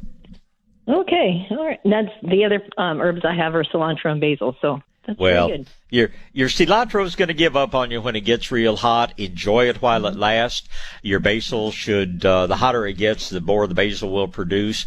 Depending on the basil variety, It's going to be an annual. There's some like African blue basil that are more cold hardy and live for, you know, many times through the winter. Most important thing on your basil is just pick flowers off when they start blooming. Um, you'll get more leaf production. And if you're making pesto, be sure you don't put the flowers and things in because they make a little black seed that will break your teeth. It's amazing how something so small can feel like a boulder when you bite down on it. But uh, you're off to a good start, Amy. It sounds to me like you're doing it all right. Oh, good. Well, thank you. The other question I had was those WASP cards that you, the pre- previous lady called in on. I can't remember Yeah. the name. I didn't get, I wasn't near a pen and paper at the time. What were they again? You just ask ask for what we call T, just the initial T like Tom, T wasps. Everybody will know that you want trichogramma and uh, T R I C H O G R A M M A if you want to know how to spell that. But if you just ask for T wasp, any decent nurseryman's going to know what you're talking about. Okay. All right. Well, very good. Well, thank you so much for all your um, helpful information. We do appreciate you. Well, it's my pleasure, and I appreciate you guys. You have a good Sunday, and we'll get James on next. Good morning, James. Good morning, Bob. Hey, I got How are two you? questions, and I think we're short on time, so I'll get to the important one for me first. Actually, we yeah we have we have at least three minutes, and I can hold you through the news if we don't get it all. But let's get started. Okay, well, the, the one that's my biggest concern right now is um, I live in a Lytle area, and we've got a lot, lot of natural post oaks, blackjacks. And Yes, sir. last, at the end of my driveway, I've got a, a post oak that's about 30 feet high and just as wide, maybe a little bigger. And it's Uh-huh. beautiful, and it's done well. And the only time I it's disturbed is when I mow around it just a half a dozen times a year with my rider. Sure. Um, but yesterday, when going out the driveway, I noticed that a foot or so off the ground, there's uh, some chunks of bark taken out, laying on the ground. And I got a lot of squirrels, so that was my first thought. So then I walked around the backside, and it's got a big chunk out. So I'm online reading about this hypoxylon can- canker or whatever. That's How does- How how does the tree look overall? Oh, the tree looks beautiful. It's leafed out. It's green. It's it, it's gorgeous. And is the is the root flare on your tree exposed? Is the tree broadened out at the base? Yeah, this tree is is native, like I said, and it's interesting the way it grew up. It's kind of like on the top of a little berm. It's at the high point of a little hill. Yeah. So, um, so that's that. I think is good, and I mean it's Yeah. attractive that Yeah. way. Well, Um, and uh, but but you can you can actually see the trunk broadening out, flaring out Oh, as it gets to ground level. Oh yes, exactly. I I way. doubt. ver- Yeah, I doubt very much that it's hypoxylon. Um, I you know it. Their trees naturally shed bark. I mean, you, your bark grows from underneath, and as it grows from underneath, it pushes the old bark outwards. Um, there are other things that'll get after the bark. I mean, porcupines are bark eaters, and sometimes even the blasted squirrels will go after them. But uh, uh, it just squirrels yeah in those trees. yeah. I I doubt that it's hypoxylon. Now now post oaks are kind of wimps. They don't like it too wet. They don't like it too dry, and they are not immune to hypoxylon. And you just need to be sure if we get into real hot summer months um, that you know you take good care of it. Put a little cornmeal around it, and you know go online to Howard Garrett's website dirtdoctor.com and look at what he calls a sick tree treatment. I mean it's health it's for healthy trees as well, but we're finding that cornmeal, that's actually the the trichoderma fungus that grows on the cornmeal, actually controls and cures hypoxylon just the same way it does oak wilt. So that is the other thing that I would tell you about. James, did we cover the things about uh, about your post oak uh, adequately? No, sir. If I could, not to belabor it, but during the break, I grabbed the. I was in the house. I grabbed the tape measure. I'm standing right next to the tree, Uh-huh. and uh, a little further. Hey, my concern is because I just measured about four feet off the ground. This tree is exactly two feet in diameter, so it's a pretty good sized tree. But now I'm looking at the spot that really caught my attention on towards the ground. It's got a pretty good chunk, and then right above it, it's got like chunk out, but it's like the bark is all all the way removed down to I guess almost getting to like the core of the trunk. Okay. Then it's got it's got little chunks of bark, man, about ten feet off the ground. Where I don't know if it's squirrels or what's doing it, but my I guess my question, if it's not the canker or whatever that is, should I put some kind of pruning paint on these spots here? No, sir. Bare spot? No. No, sir. Pruning paint does not help a tree heal. In fact, pruning paint slows down healing. Uh, the reason we use pruning paint or any kind of paint is to uh, deter the little insects that could potentially carry the oak wilt disease. Uh, post oak is not susceptible to oak wilt. It's in a different group of oaks. So uh, pruning paint not really going to do anything for you there. If it were a fresh wound, sometimes we make uh, what Howard Garrett calls tree goop, which is a mixture of rock phosphate, maybe a little wood ash and things. But at this point, I would, uh, uh, you know, what you might do, you might take a good picture of it, and when you visit a good nursery sometime, uh, you know, let them take a look at it and see if they have any further suggestions. But just in case it is the hypoxylon canker, you have two ways of treating that. You can either, you know, put out maybe 40, 50 pounds of whole ground cornmeal, just get it at a feed store out around the drip line, or um, you can take uh, probably take about four or five gallon buckets, put about a cup of cornmeal in with five gallons of water, let it soak overnight, and then just pour that within 10 feet of the trunk. Just pour it over the root area up closer to the trunk because that's where the tree takes up most of its moisture. And uh, the trichoderma that grows on that cornmeal should take care of hypoxylon canker. Even if it was hypoxylon, so long as it's not too far advanced, hypoxylon will take care of it. So uh, um, at this point, just keep an eye on it. What you should see is you should see where the bark's been stripped away toward the edges of it, you should see sort of a round, smooth, rolled area where the tree actually starts healing, starts forming a callus that will gradually spread over and cover up that open area. What may have happened, um, uh, sometimes a tree will get wounded, as it were. We see it when somebody bumps against it with something. We also see it, uh, you know, a big tree like that, lightning strike is a you know, big potential, especially if the bark's coming off on one side of the tree. I was walking around my own ranch. Uh, this was last year, year before, and I was walking down toward my lake, and all of a sudden I started seeing just a line of bark on the ground, and I looked over to the left at an escarpment cherry. This tree is probably 15 inches in diameter, and you could see all the way about 15 feet off the ground where the bark was blown off one side of the tree, all the way down to within about six inches of the ground where the electricity jumped out and into the ground, and uh, uh, sometimes, uh, you know, a lightning strike will do that. So there, there are a lot of different potential problems, and if it's all on one side of the tree, a lightning strike is uh, is always a possibility. Okay, it's not on one side, but I will do the tea Okay. on a whole ground cornmeal, five gallon bucket, uh, a cup of tea. Yeah, one to, one to two cups of cornmeal, soak it overnight, and then just dump that water around the tree. Okay, I'll do that. Since I've taken up time, I, I, I'll let somebody else have my second question.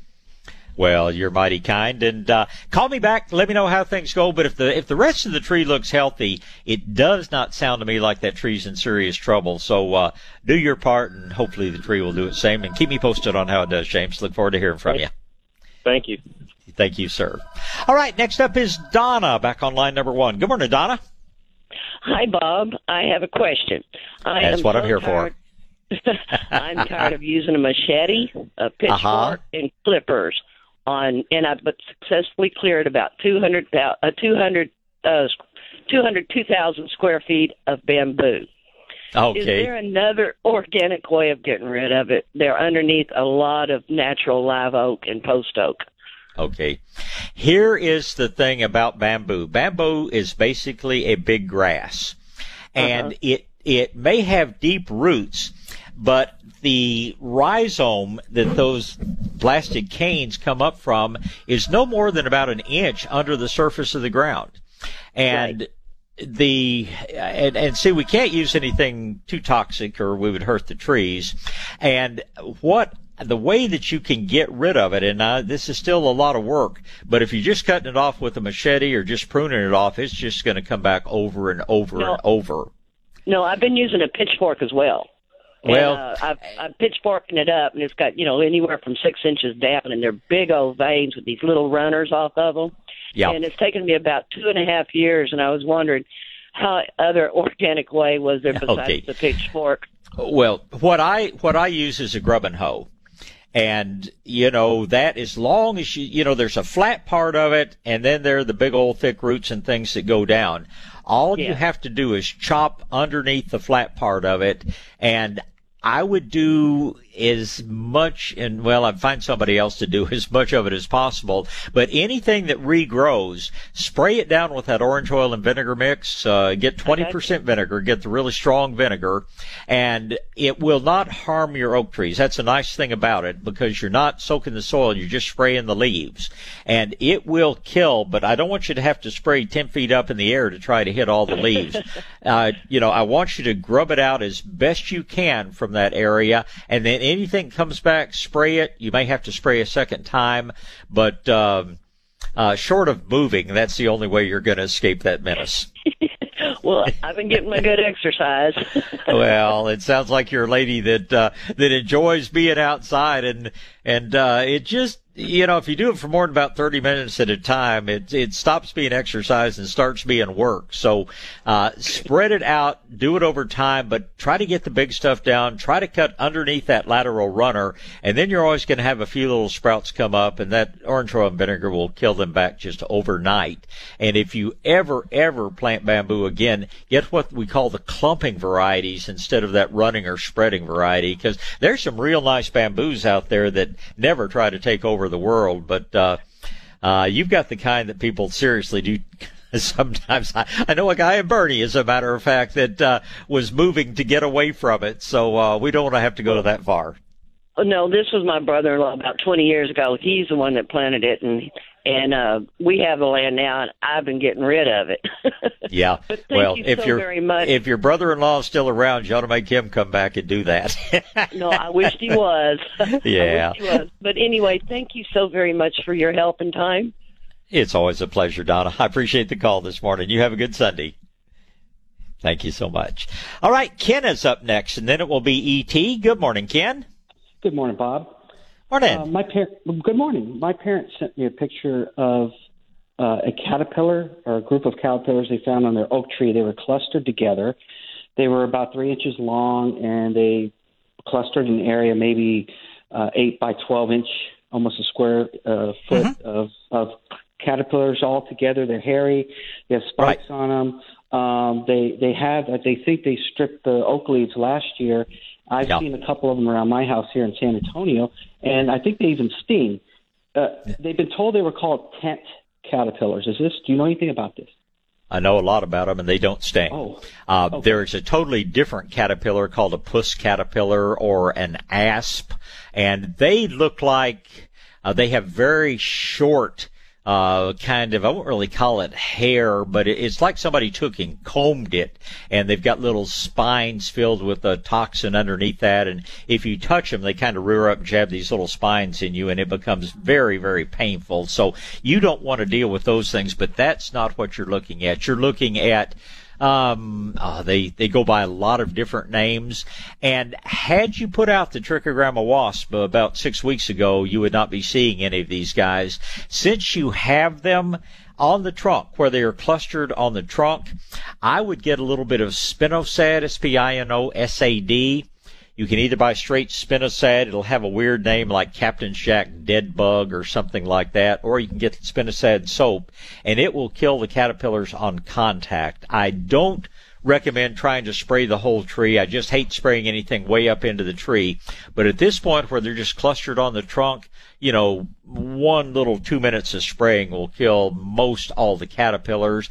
And the, the, these are not the guys that just totally strip all the leaves off the tree. Those are different caterpillar, and they go by names uh, like a gallworm or a leaf roller. Those guys show up in February. We also use the trichogramma to uh, get rid of them. The guys you're seeing now are a nuisance, but they're not going to strip all the leaves off your trees. So anything you can reach, I would spray it with the spinosad. I wouldn't worry about anything else, and I would put it on your 2021 calendar to put out some little trichogramma wasp in January, and you'll probably never have the problem again.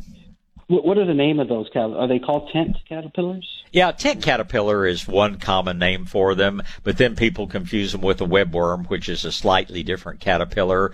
The other names that they go by, I would not be allowed to say on the air.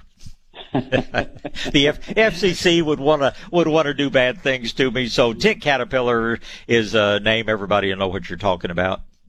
Do you know why they cluster together like that? Hmm. No, I really don't. It may, you know, caterpillars don't mate, so to speak. That's what the moths do, and that the result is the caterpillars. Uh, I suspect it's just some sort of instinctive thing, but uh, they're they're a real nuisance. But uh, they're they're not especially. Uh, they're just obnoxious. They're not going to hurt you at all. Uh, they, as an old aunt of mine used to say, they're dangerous because they may scare me half to death. But uh, uh, they're they're they're not a serious problem. A little bit of spinosad, which is a safe natural insecticide, is going to take care of them. But it's just, uh, it's, I guess you just call it a communal behavior. They probably don't know how they why they do it, but it's uh, just something ingrained in their genetics that tells them that's what they ought to do. Well, I appreciate the information, Bob. You have a great day you know, it's always a pleasure. I appreciate the call, Ken. Thank you, sir. Goodbye. All right, uh, let's see here. I believe that ET is next. Uh, let's uh, let's bring up ET on line number four. Good morning, ET. Morning, Bob. How are you today? Uh, it's just a nice day, and I'm I'm not out in it, but I'm sitting out here. I'm looking out at it, so uh, I'm enjoying it. Hope your day's off to a good start as well. Oh, not too bad. A little chill. I fired up that chimney again, so. yeah, I was wishing for a hot tub last night. Let me tell you, it would have been the kind of night that it sure would be, sure would be fun to hop into something like that. But chimney is pretty, pretty darn good, and the fire pit's not bad either. It's just, uh, that's the, that's the one thing about cooler, cold weather is a fireplace of any sort is sure nice. Okay, my question is, Nemo, you was talking about with that lady earlier and yeah. I've got a bottle of unopened Nemo. Would that still be good? Uh, as long as it has not gotten super hot. If it's been, you know, out somewhere where it got to 110 degrees, no, probably not. But if it's been uh, kept at room it's temperature, under, it's been sitting under the sink. So yeah, no, it's it's good uh, unopened. It's good for at least a couple of years. Okay, I got my question is uh, plants and containers. Uh, what's the minimum size, say, for like a garlic or a pepper plant or a tomato plant? Okay, well, we're talking three different things. Um, garlic, I mean, you could grow, you could grow garlic in a six inch pot, although if I were going to grow garlic, I'd get like a 10 inch pot and put about five or six, uh, uh, you know, plants in a pot that size. Peppers, you could grow probably smallest pot I'd consider be maybe a 12 inch pot. Uh, and I probably put like three plants to the pot on most peppers. Now, if you grow in the anchos, if you grow in the poblanos, those things are going to grow five, six feet tall, and you just put one plant in a pot, and you probably have to put a cage around it. Tomatoes, it kind of depends on the variety of tomato. You could grow a little patio tomato in a 10 inch pot. Uh, on the other hand, if you were going to grow a sun gold or a celebrity, you need something the size of a whiskey barrel. So you kind of have to match you know, the variety of the plant, not just the type of the plant, because there are little tomatoes and big tomatoes. There are little pepper plants and there are big pepper plants. So, um, it, it, it really depends on what you're planting. You know, like a shishito pepper, you can do fine with that in a 10 inch pot. But like I say, if you're growing on a big old poblano or something, you almost need something as big as a whiskey barrel to grow it. Yeah, because most of the, uh, most of the containers I have are you know 12 inches across to 14 inches across, so and about yep. the same deep. Yeah, that would be plenty big. You know, you plant quite a cluster of garlic and something like that. You could plant uh, you could plant jalapenos, you could plant serranos, you could plant bell peppers or banana peppers in a 12 inch pot, but there are bigger peppers that it wouldn't be big enough for. I would stick mainly to what they call the determinate tomato varieties because they don't make as big a plant. They don't give quite as long a yielding season, but, uh, I would stick with determinate tomatoes in pots that size. If I were going to grow indeterminates, it'd need to be size of a whiskey barrel or a molasses tub. Okay. And uh, one last question, like store-bought vegetables, like um, tomatoes, you know, or peppers, are them seeds viable or are them seeds been uh, sterilized? Well, the seeds haven't been sterilized, but here's the thing, and um, there's no guarantee on most of our hybrid plants that they're going to come back like the parents. Um, I mean, you know, they um, they, they may be, a lot of these varieties are made by crossing two entirely different plants and you get some real mixed up genetics. Uh, you might plant the seed from a big tomato and it would come back as cherry tomato, or you might plant the seed from a cherry tomato and it'd come back as a big tomato. Uh, if, you know, given what we call the heirloom varieties, now those things I've been line bred for many, many years, and the seed on those things will come true and come back very much like the parent plant. But the stuff you're getting at the grocery store, um, there's just no guarantee on it. It it may come back as almost anything. It might be similar to the tomato or pepper or whatever that you started with, or it might be something totally different. So uh, if you like surprises, plant the seed from the grocery store because you never know what you're going to get. It's probably going to be good, but it's sure no guarantee it's going to look like it did when it came from the grocery store. Yeah, okay. Well, like I've been cutting up tomatoes, and I just stick them in a pot of dirt, you know. So hopefully, hopefully they might come through, or might not come through. So, okay, Bob. There you thank go. you very much. You know, it's my pleasure. I appreciate the call. Thank you. And goodbye. Josh is up first. Good morning, sir. Uh, yes, sir.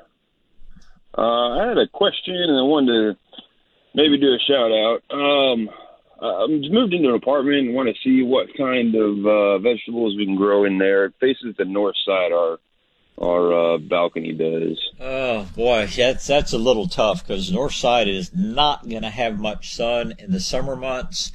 Um, you could probably you could probably grow a leafy plant like Swiss chard. You could probably do fairly well with uh, sweet peppers, but that's just not going to be enough light for squash or tomatoes or. What about like serrano or stuff like that? you can give it a try. The hot peppers, in my experience, take a little bit more light than the sweet peppers do, but you know, if you're only going to spend a couple of bucks on a serrano plant, so give it a try. One thing you might do just to give it the maximum amount of light possible, grow it in a hanging basket instead of putting it in a pot, because if you put it in a pot, it's going to be blocked by the railing on your balcony, and uh, that's going to mean it's going to get even less light. But uh, a serrano will grow very well in you know 10 or 12 inch hanging basket, and that's what I would try doing, and just you know get it up in the absolute sunniest spots you possibly can. All right, and if you don't mind, I I, uh, I run a local sawmill where we reclaim trees out of the city. Uh, Yeah. They're fallen. We don't take down trees. Um, but I thought it might be of some interest to your listeners. Um, uh, it's called Greenwood Milling. It's over on the east Okay. side by the Big Red bottling plants. And uh, always- mission, uh, our mission Always- statement's uh, reclaiming trees, uh, fallen trees out of the San Antonio city. We get stuff from the zoo and, and all over San Antonio. Um, and we mill it, kill and dry it, and we have it available for hobbyists and and whatnot to make furniture or, or stuff like that. And you know, the big thing's epoxy right now or epoxy tables. So we do that kind of stuff too for people. So And so, Um, people, do you have a website that people go and read about you? Sure, it's uh, called it's greenwoodmilling.com. Green like the color, and Yeah, wood of yeah. course like a tree. And uh, and on your site, you've got uh, all the information of what what type of trees and how people would contact you, and all the information for you. Yes, sir, absolutely. Yeah, I mean we uh you know we're pretty full on live oak and pecan at the moment, but you know we're we're pretty open to people calling us on just about everything else, you know. Um Yeah, you worst probably can look say at is, you know, no, we can't take it at the moment, but you know, so um, yeah, things like mesquite and things like that that make such pretty wood. Yeah, Josh, I'm always always glad to hear about somebody doing something good rather than just turning it into chips. So I appreciate you appreciate you let us knowing it, letting us know about it. So yeah. Anyway, we well- it. we have oh sorry, yeah, we have customers that, that bring us trees and been in the family for years and want stuff made out of it, so we do that too. But um, I think that's fine. Good morning, James. Good morning, sir. How you doing? I'm good, sir. How about yourself this morning? Oh, I'm just loving all this rain. Well, some of us didn't get as much as others, but uh, every drop of rain counts, and uh, I'm just really happy for those people that got multiple inches of rain because Lord knows we need it. Right. I was down to my last bale of hay, and I, I sure was ready what I'm going to do with them. well, how can I help you this morning? Yes, sir. I, I bought an avocado tree from uh, Fanick, and I want to make sure I do the right thing with it. It uh, we got some new sprouts on it, but they got little round holes in those leaves. You got any Uh-huh. idea? What, It's probably a little caterpillar. It's not serious, but uh, it's just what I'd, I'd just say is a real nuisance. Uh, the thing you have to remember, and Fanick's has, uh, you know, they have good avocado varieties, but um, even the so-called cold hardy avocados, they're not cold hardy for the first year or two. Uh, I'm sure yours has pretty slick bark on it. Once that bark starts getting woody, start looking more like an oak tree than an avocado, then they will have acquired their full hardiness. But um, main thing you need to do with that is just be sure if we have a cold winter the next year, year or two, it may need some protection. But beyond that, just uh, you know, good sunny spot, water thoroughly when it's dry, an inch or two deep. And uh, if you if you feel like you've got enough of an issue that you really need to spray for those little holes, then spinosad or spinosad soap is what I would use. It's a totally totally natural uh, material, totally safe for the tree, safe for you, safe for the pets. So spinosad or spinosad soap, but I'd watch it. If you just have a few leaves with holes, I wouldn't worry about it. If it gets to be a problem, spray it, and uh, beyond that, just water it, fertilize it, and first thing you know, you'll be making guacamole every day. Oh, that's wonderful. Well, it's got some. When I bought it, about the two thirds of the bottom didn't have any leaves on them or anything, but now they're Right. starting to come out. Should I leave those alone? If it's down right at the bottom, you probably should cut it off because those, because those avocados are grafted. So if you can see a graft point on it, you cut off everything below that point. Just to be on the safe side, I'd probably take off anything that's on the lower two inches or so of the stem. But uh, beyond that, it's up to you. If you want to make a tree out of it, uh, you'll take off most of the lower growth. You're going to get more production from an avocado bush than you're going to get from an avocado tree. So uh, uh, just just take off the really low stuff, and then beyond that, it's just strictly up to you.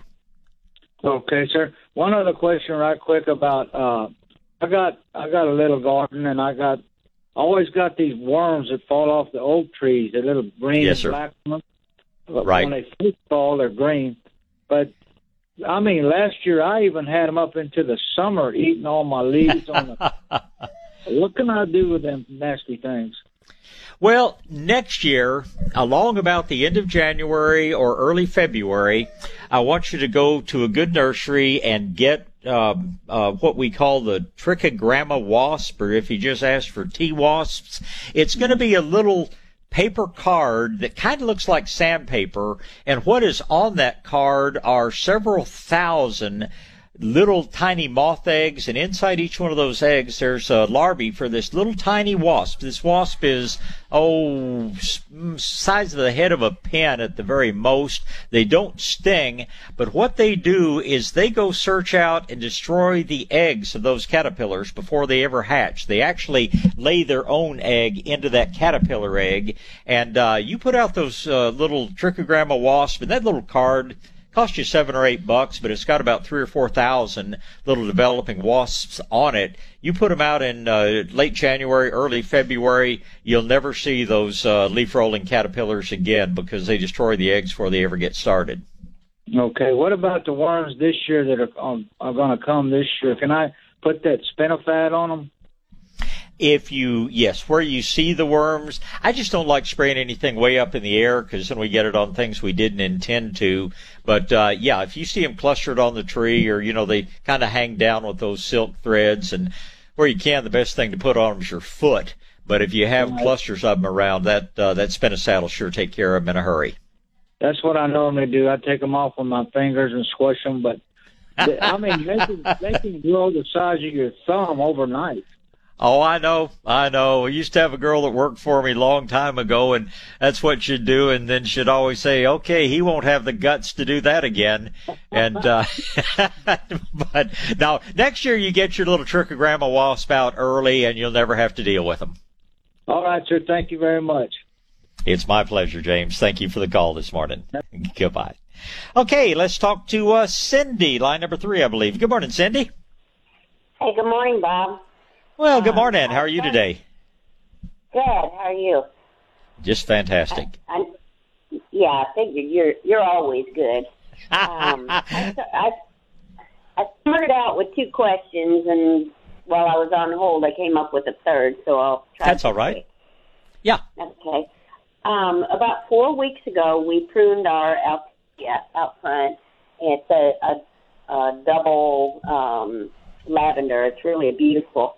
And I took some cuttings and I put them in in uh, a gallon pot, and they're all green, putting out green leaves and everything. And so I was just wondering, where do I go from here? How do I know when they're completely rooted and ready to either be repotted or go in the ground or Yeah. Did you did you put these in your greenhouse on a propagating mat?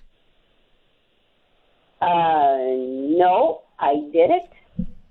But Okay. they have all all rooted when we had the good uh, warm weather. Sure. I mean, not rooted, Okay. but they put out out leaves.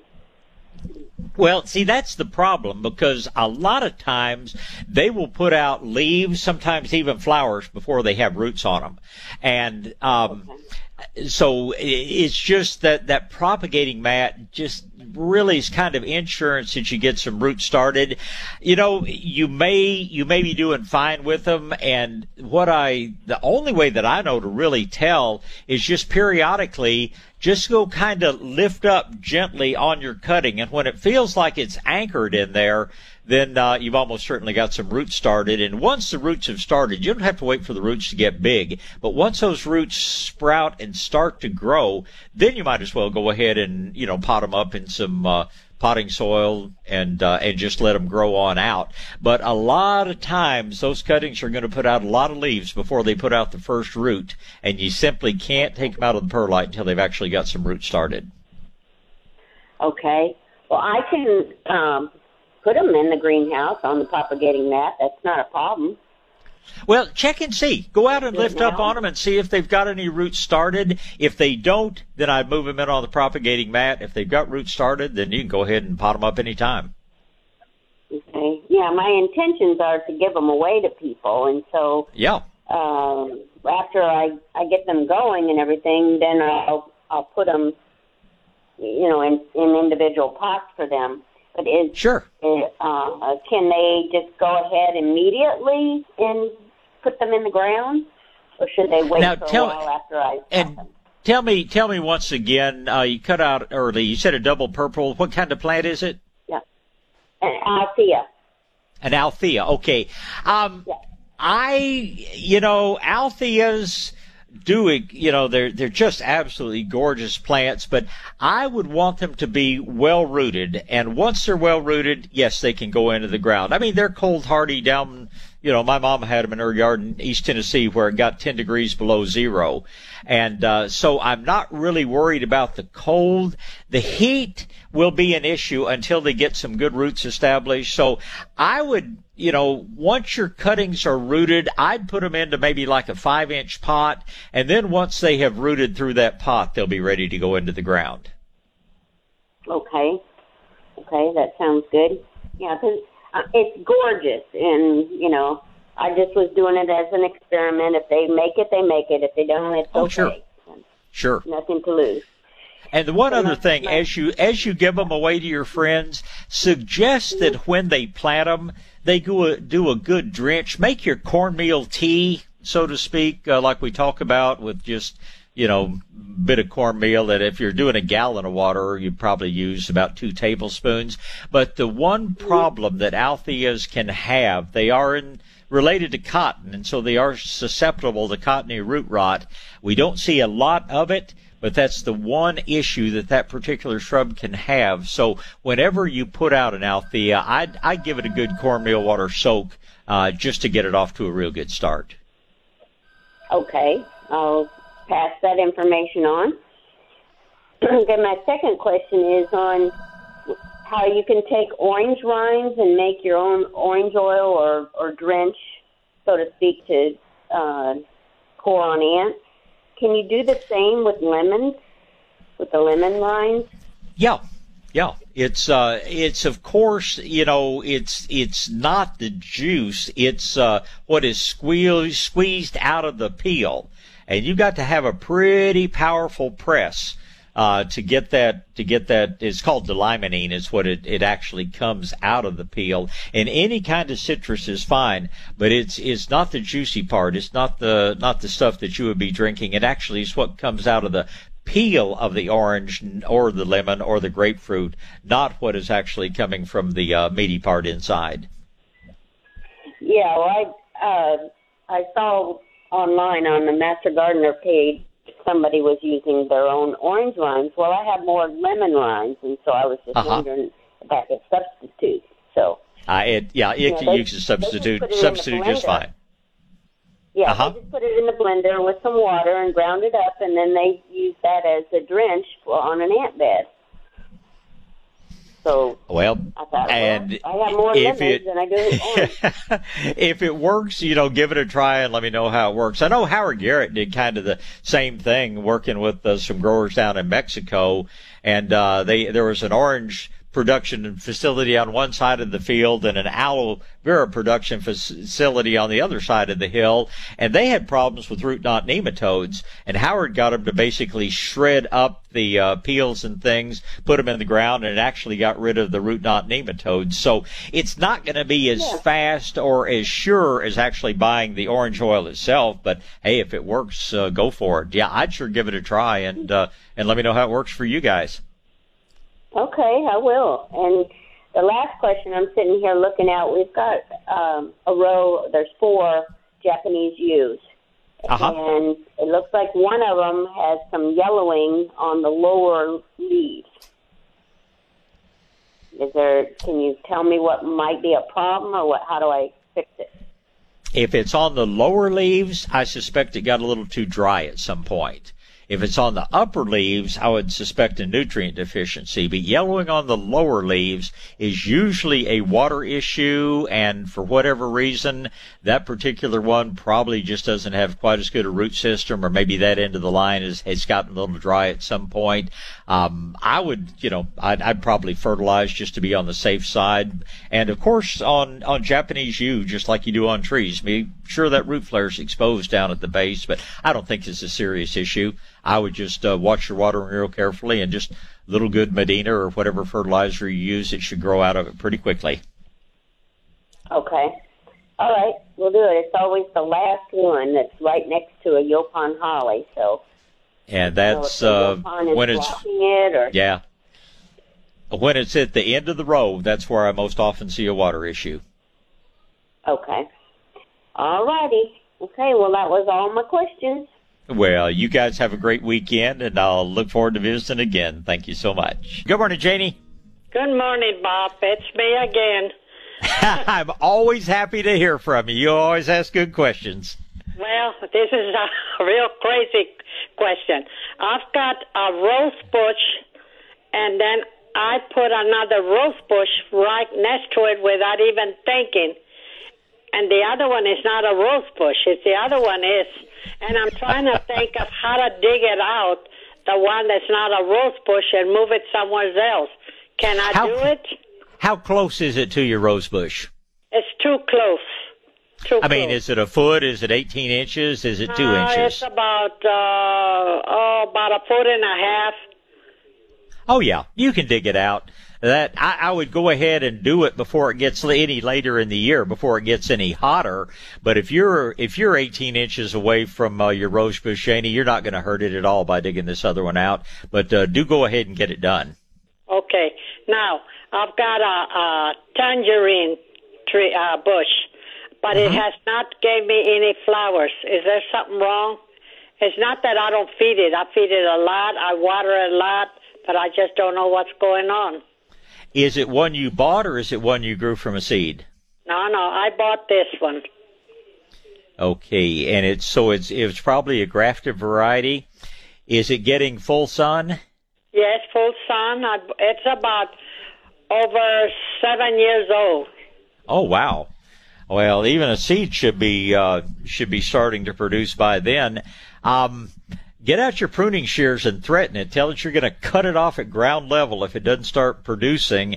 By that age, I mean, if it's getting good bright sunlight um, and fertilizer, there's absolutely no reason um, that it should not be producing by now. It's uh, seven years. Even a seed should be starting to produce. So, I mean, if it's not a, just the blazing all day sun, you know, move it out there. Let it get a. Is it in the ground or is it in a pot? No, no, it's in the ground. And Okay. uh, it, it's been giving me uh, tangerines, but it just last year it was not.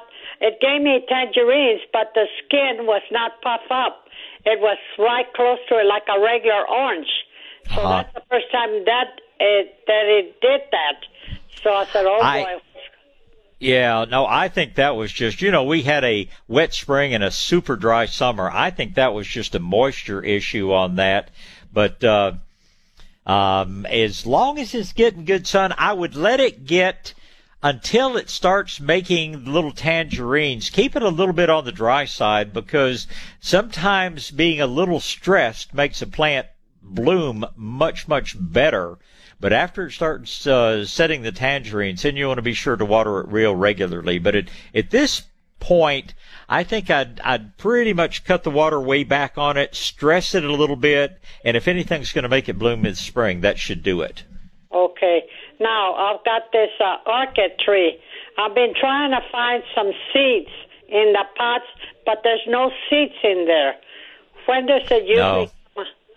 No, the only one that makes much seed is the white one, the one they call the anacacho, and uh, it makes a little seed pod. But I've I've never seen those big old purple ones uh, make seed. They're almost always propagated by cuttings. Well, now this one was sent to me, and I got four seeds from this from uh, a relative. So that's how I got this plant. So I'm, I see all the pods, and I keep feeling, see if I feel a seed or something. I Well, don't it- understand. It may need to be cross pollinated by another orchid tree to make seed. Um, uh, so yeah, you're doing the right things. Keep feeling those pods and see if they make seed. But uh, uh, it may be, it, you know, it. Some plants just have to have two. Uh, they they self pollinate, but then they don't make seeds. So it may just need a boyfriend or a girlfriend. Well, okay then. Uh, like I said, that that was grown from a seed, not Yeah. not from a plant or anything. It was from a seed. Well, So, then yours okay. should. Uh, but you know, if you know anybody else that has one, when it's in bloom, get some of the pollen from it and put that on the flowers of yours, and that should uh, that should help it make seed. Now you can make more, you know, from cuttings if you like. In the meantime, but if you want to get seed, you have to have good pollination, and it sounds like your variety just needs cross pollination. It needs a second tree somewhere nearby so that it can be fertilized to make the seed. So I can cut up uh, from what? From the top of the lens or how? Actually, uh, during the warm weather, the best thing to do would be what we call an air layer, where you split a little bit of the bark off and then wrap sphagnum moss around it, wrap it up with uh, aluminum foil or plastic wrap, and uh, then it just it starts rooting out into that wet sphagnum moss. And uh, in the summer months, you do that. You leave it about six weeks, and then you can cut that limb off, peel the foil away, and you've sort of got a pre-rooted cutting, and it works 100% of the time. Okay, I'll do that. Well, you have a good day, okay? You do the same, Jane. It's always good to hear from you. Thank you. All right. Bye bye. Goodbye. All right, let's finish up with Margaret. Good morning, Margaret. Good morning. Thank you. Last minute. The last three minutes, so to speak. How can I help you? okay, quickly. Um, my Swiss chard. It, it's probably been growing for three years or so, and Uh-huh. The stalks are nice and tall and firm. The leaves, Uh-huh. but then some of the outer ones, they're limp and they're getting brown spots on the leaves, and then they You just to- turn brown and. go ahead. Yeah. Um, pick the newer leaves before they get to that point and plant some new Mhm. plants. Uh, you know, those, those stems are probably, you know, an inch in diameter by now. And they just get to the point, they get their own form of senility, so to speak. We call it senescence. And, uh, yeah, my Swiss chard usually lasts for three years and then it starts doing what you talk about. And I know it's time to just pull it up and plant some fresh. I think they've just about just done their thing. You can harvest the newer leaves before You'll have to pick them smaller because if you try mm-hmm. to let them get to that fully mature size, they just don't do as well. But uh, uh, if you've had it growing for three years, you've done very well with it. But it's really, and you can plant it right now. It's still plenty of time to get a, a crop planted okay. for this summer, but uh, you just need okay. some fresh plants. Well, the new growth that's coming from the center, that looks perfectly yeah. fine. You're just saying right. they're not old enough yet to yeah. to show that effect. Okay. Well, so it's not it, a fungus or anything. No, it's just it's deterioration of the roots. The new growth is new growth, but those roots are three years old, and they just aren't able to support the new growth the way they once did. Okay. Okay, makes sense. I'll plant some new. plant some new and enjoy. Hey, I appreciate All the right. call. Thank you so much. Have a great day. Thank you. Appreciate it, Margaret. Bye. Goodbye.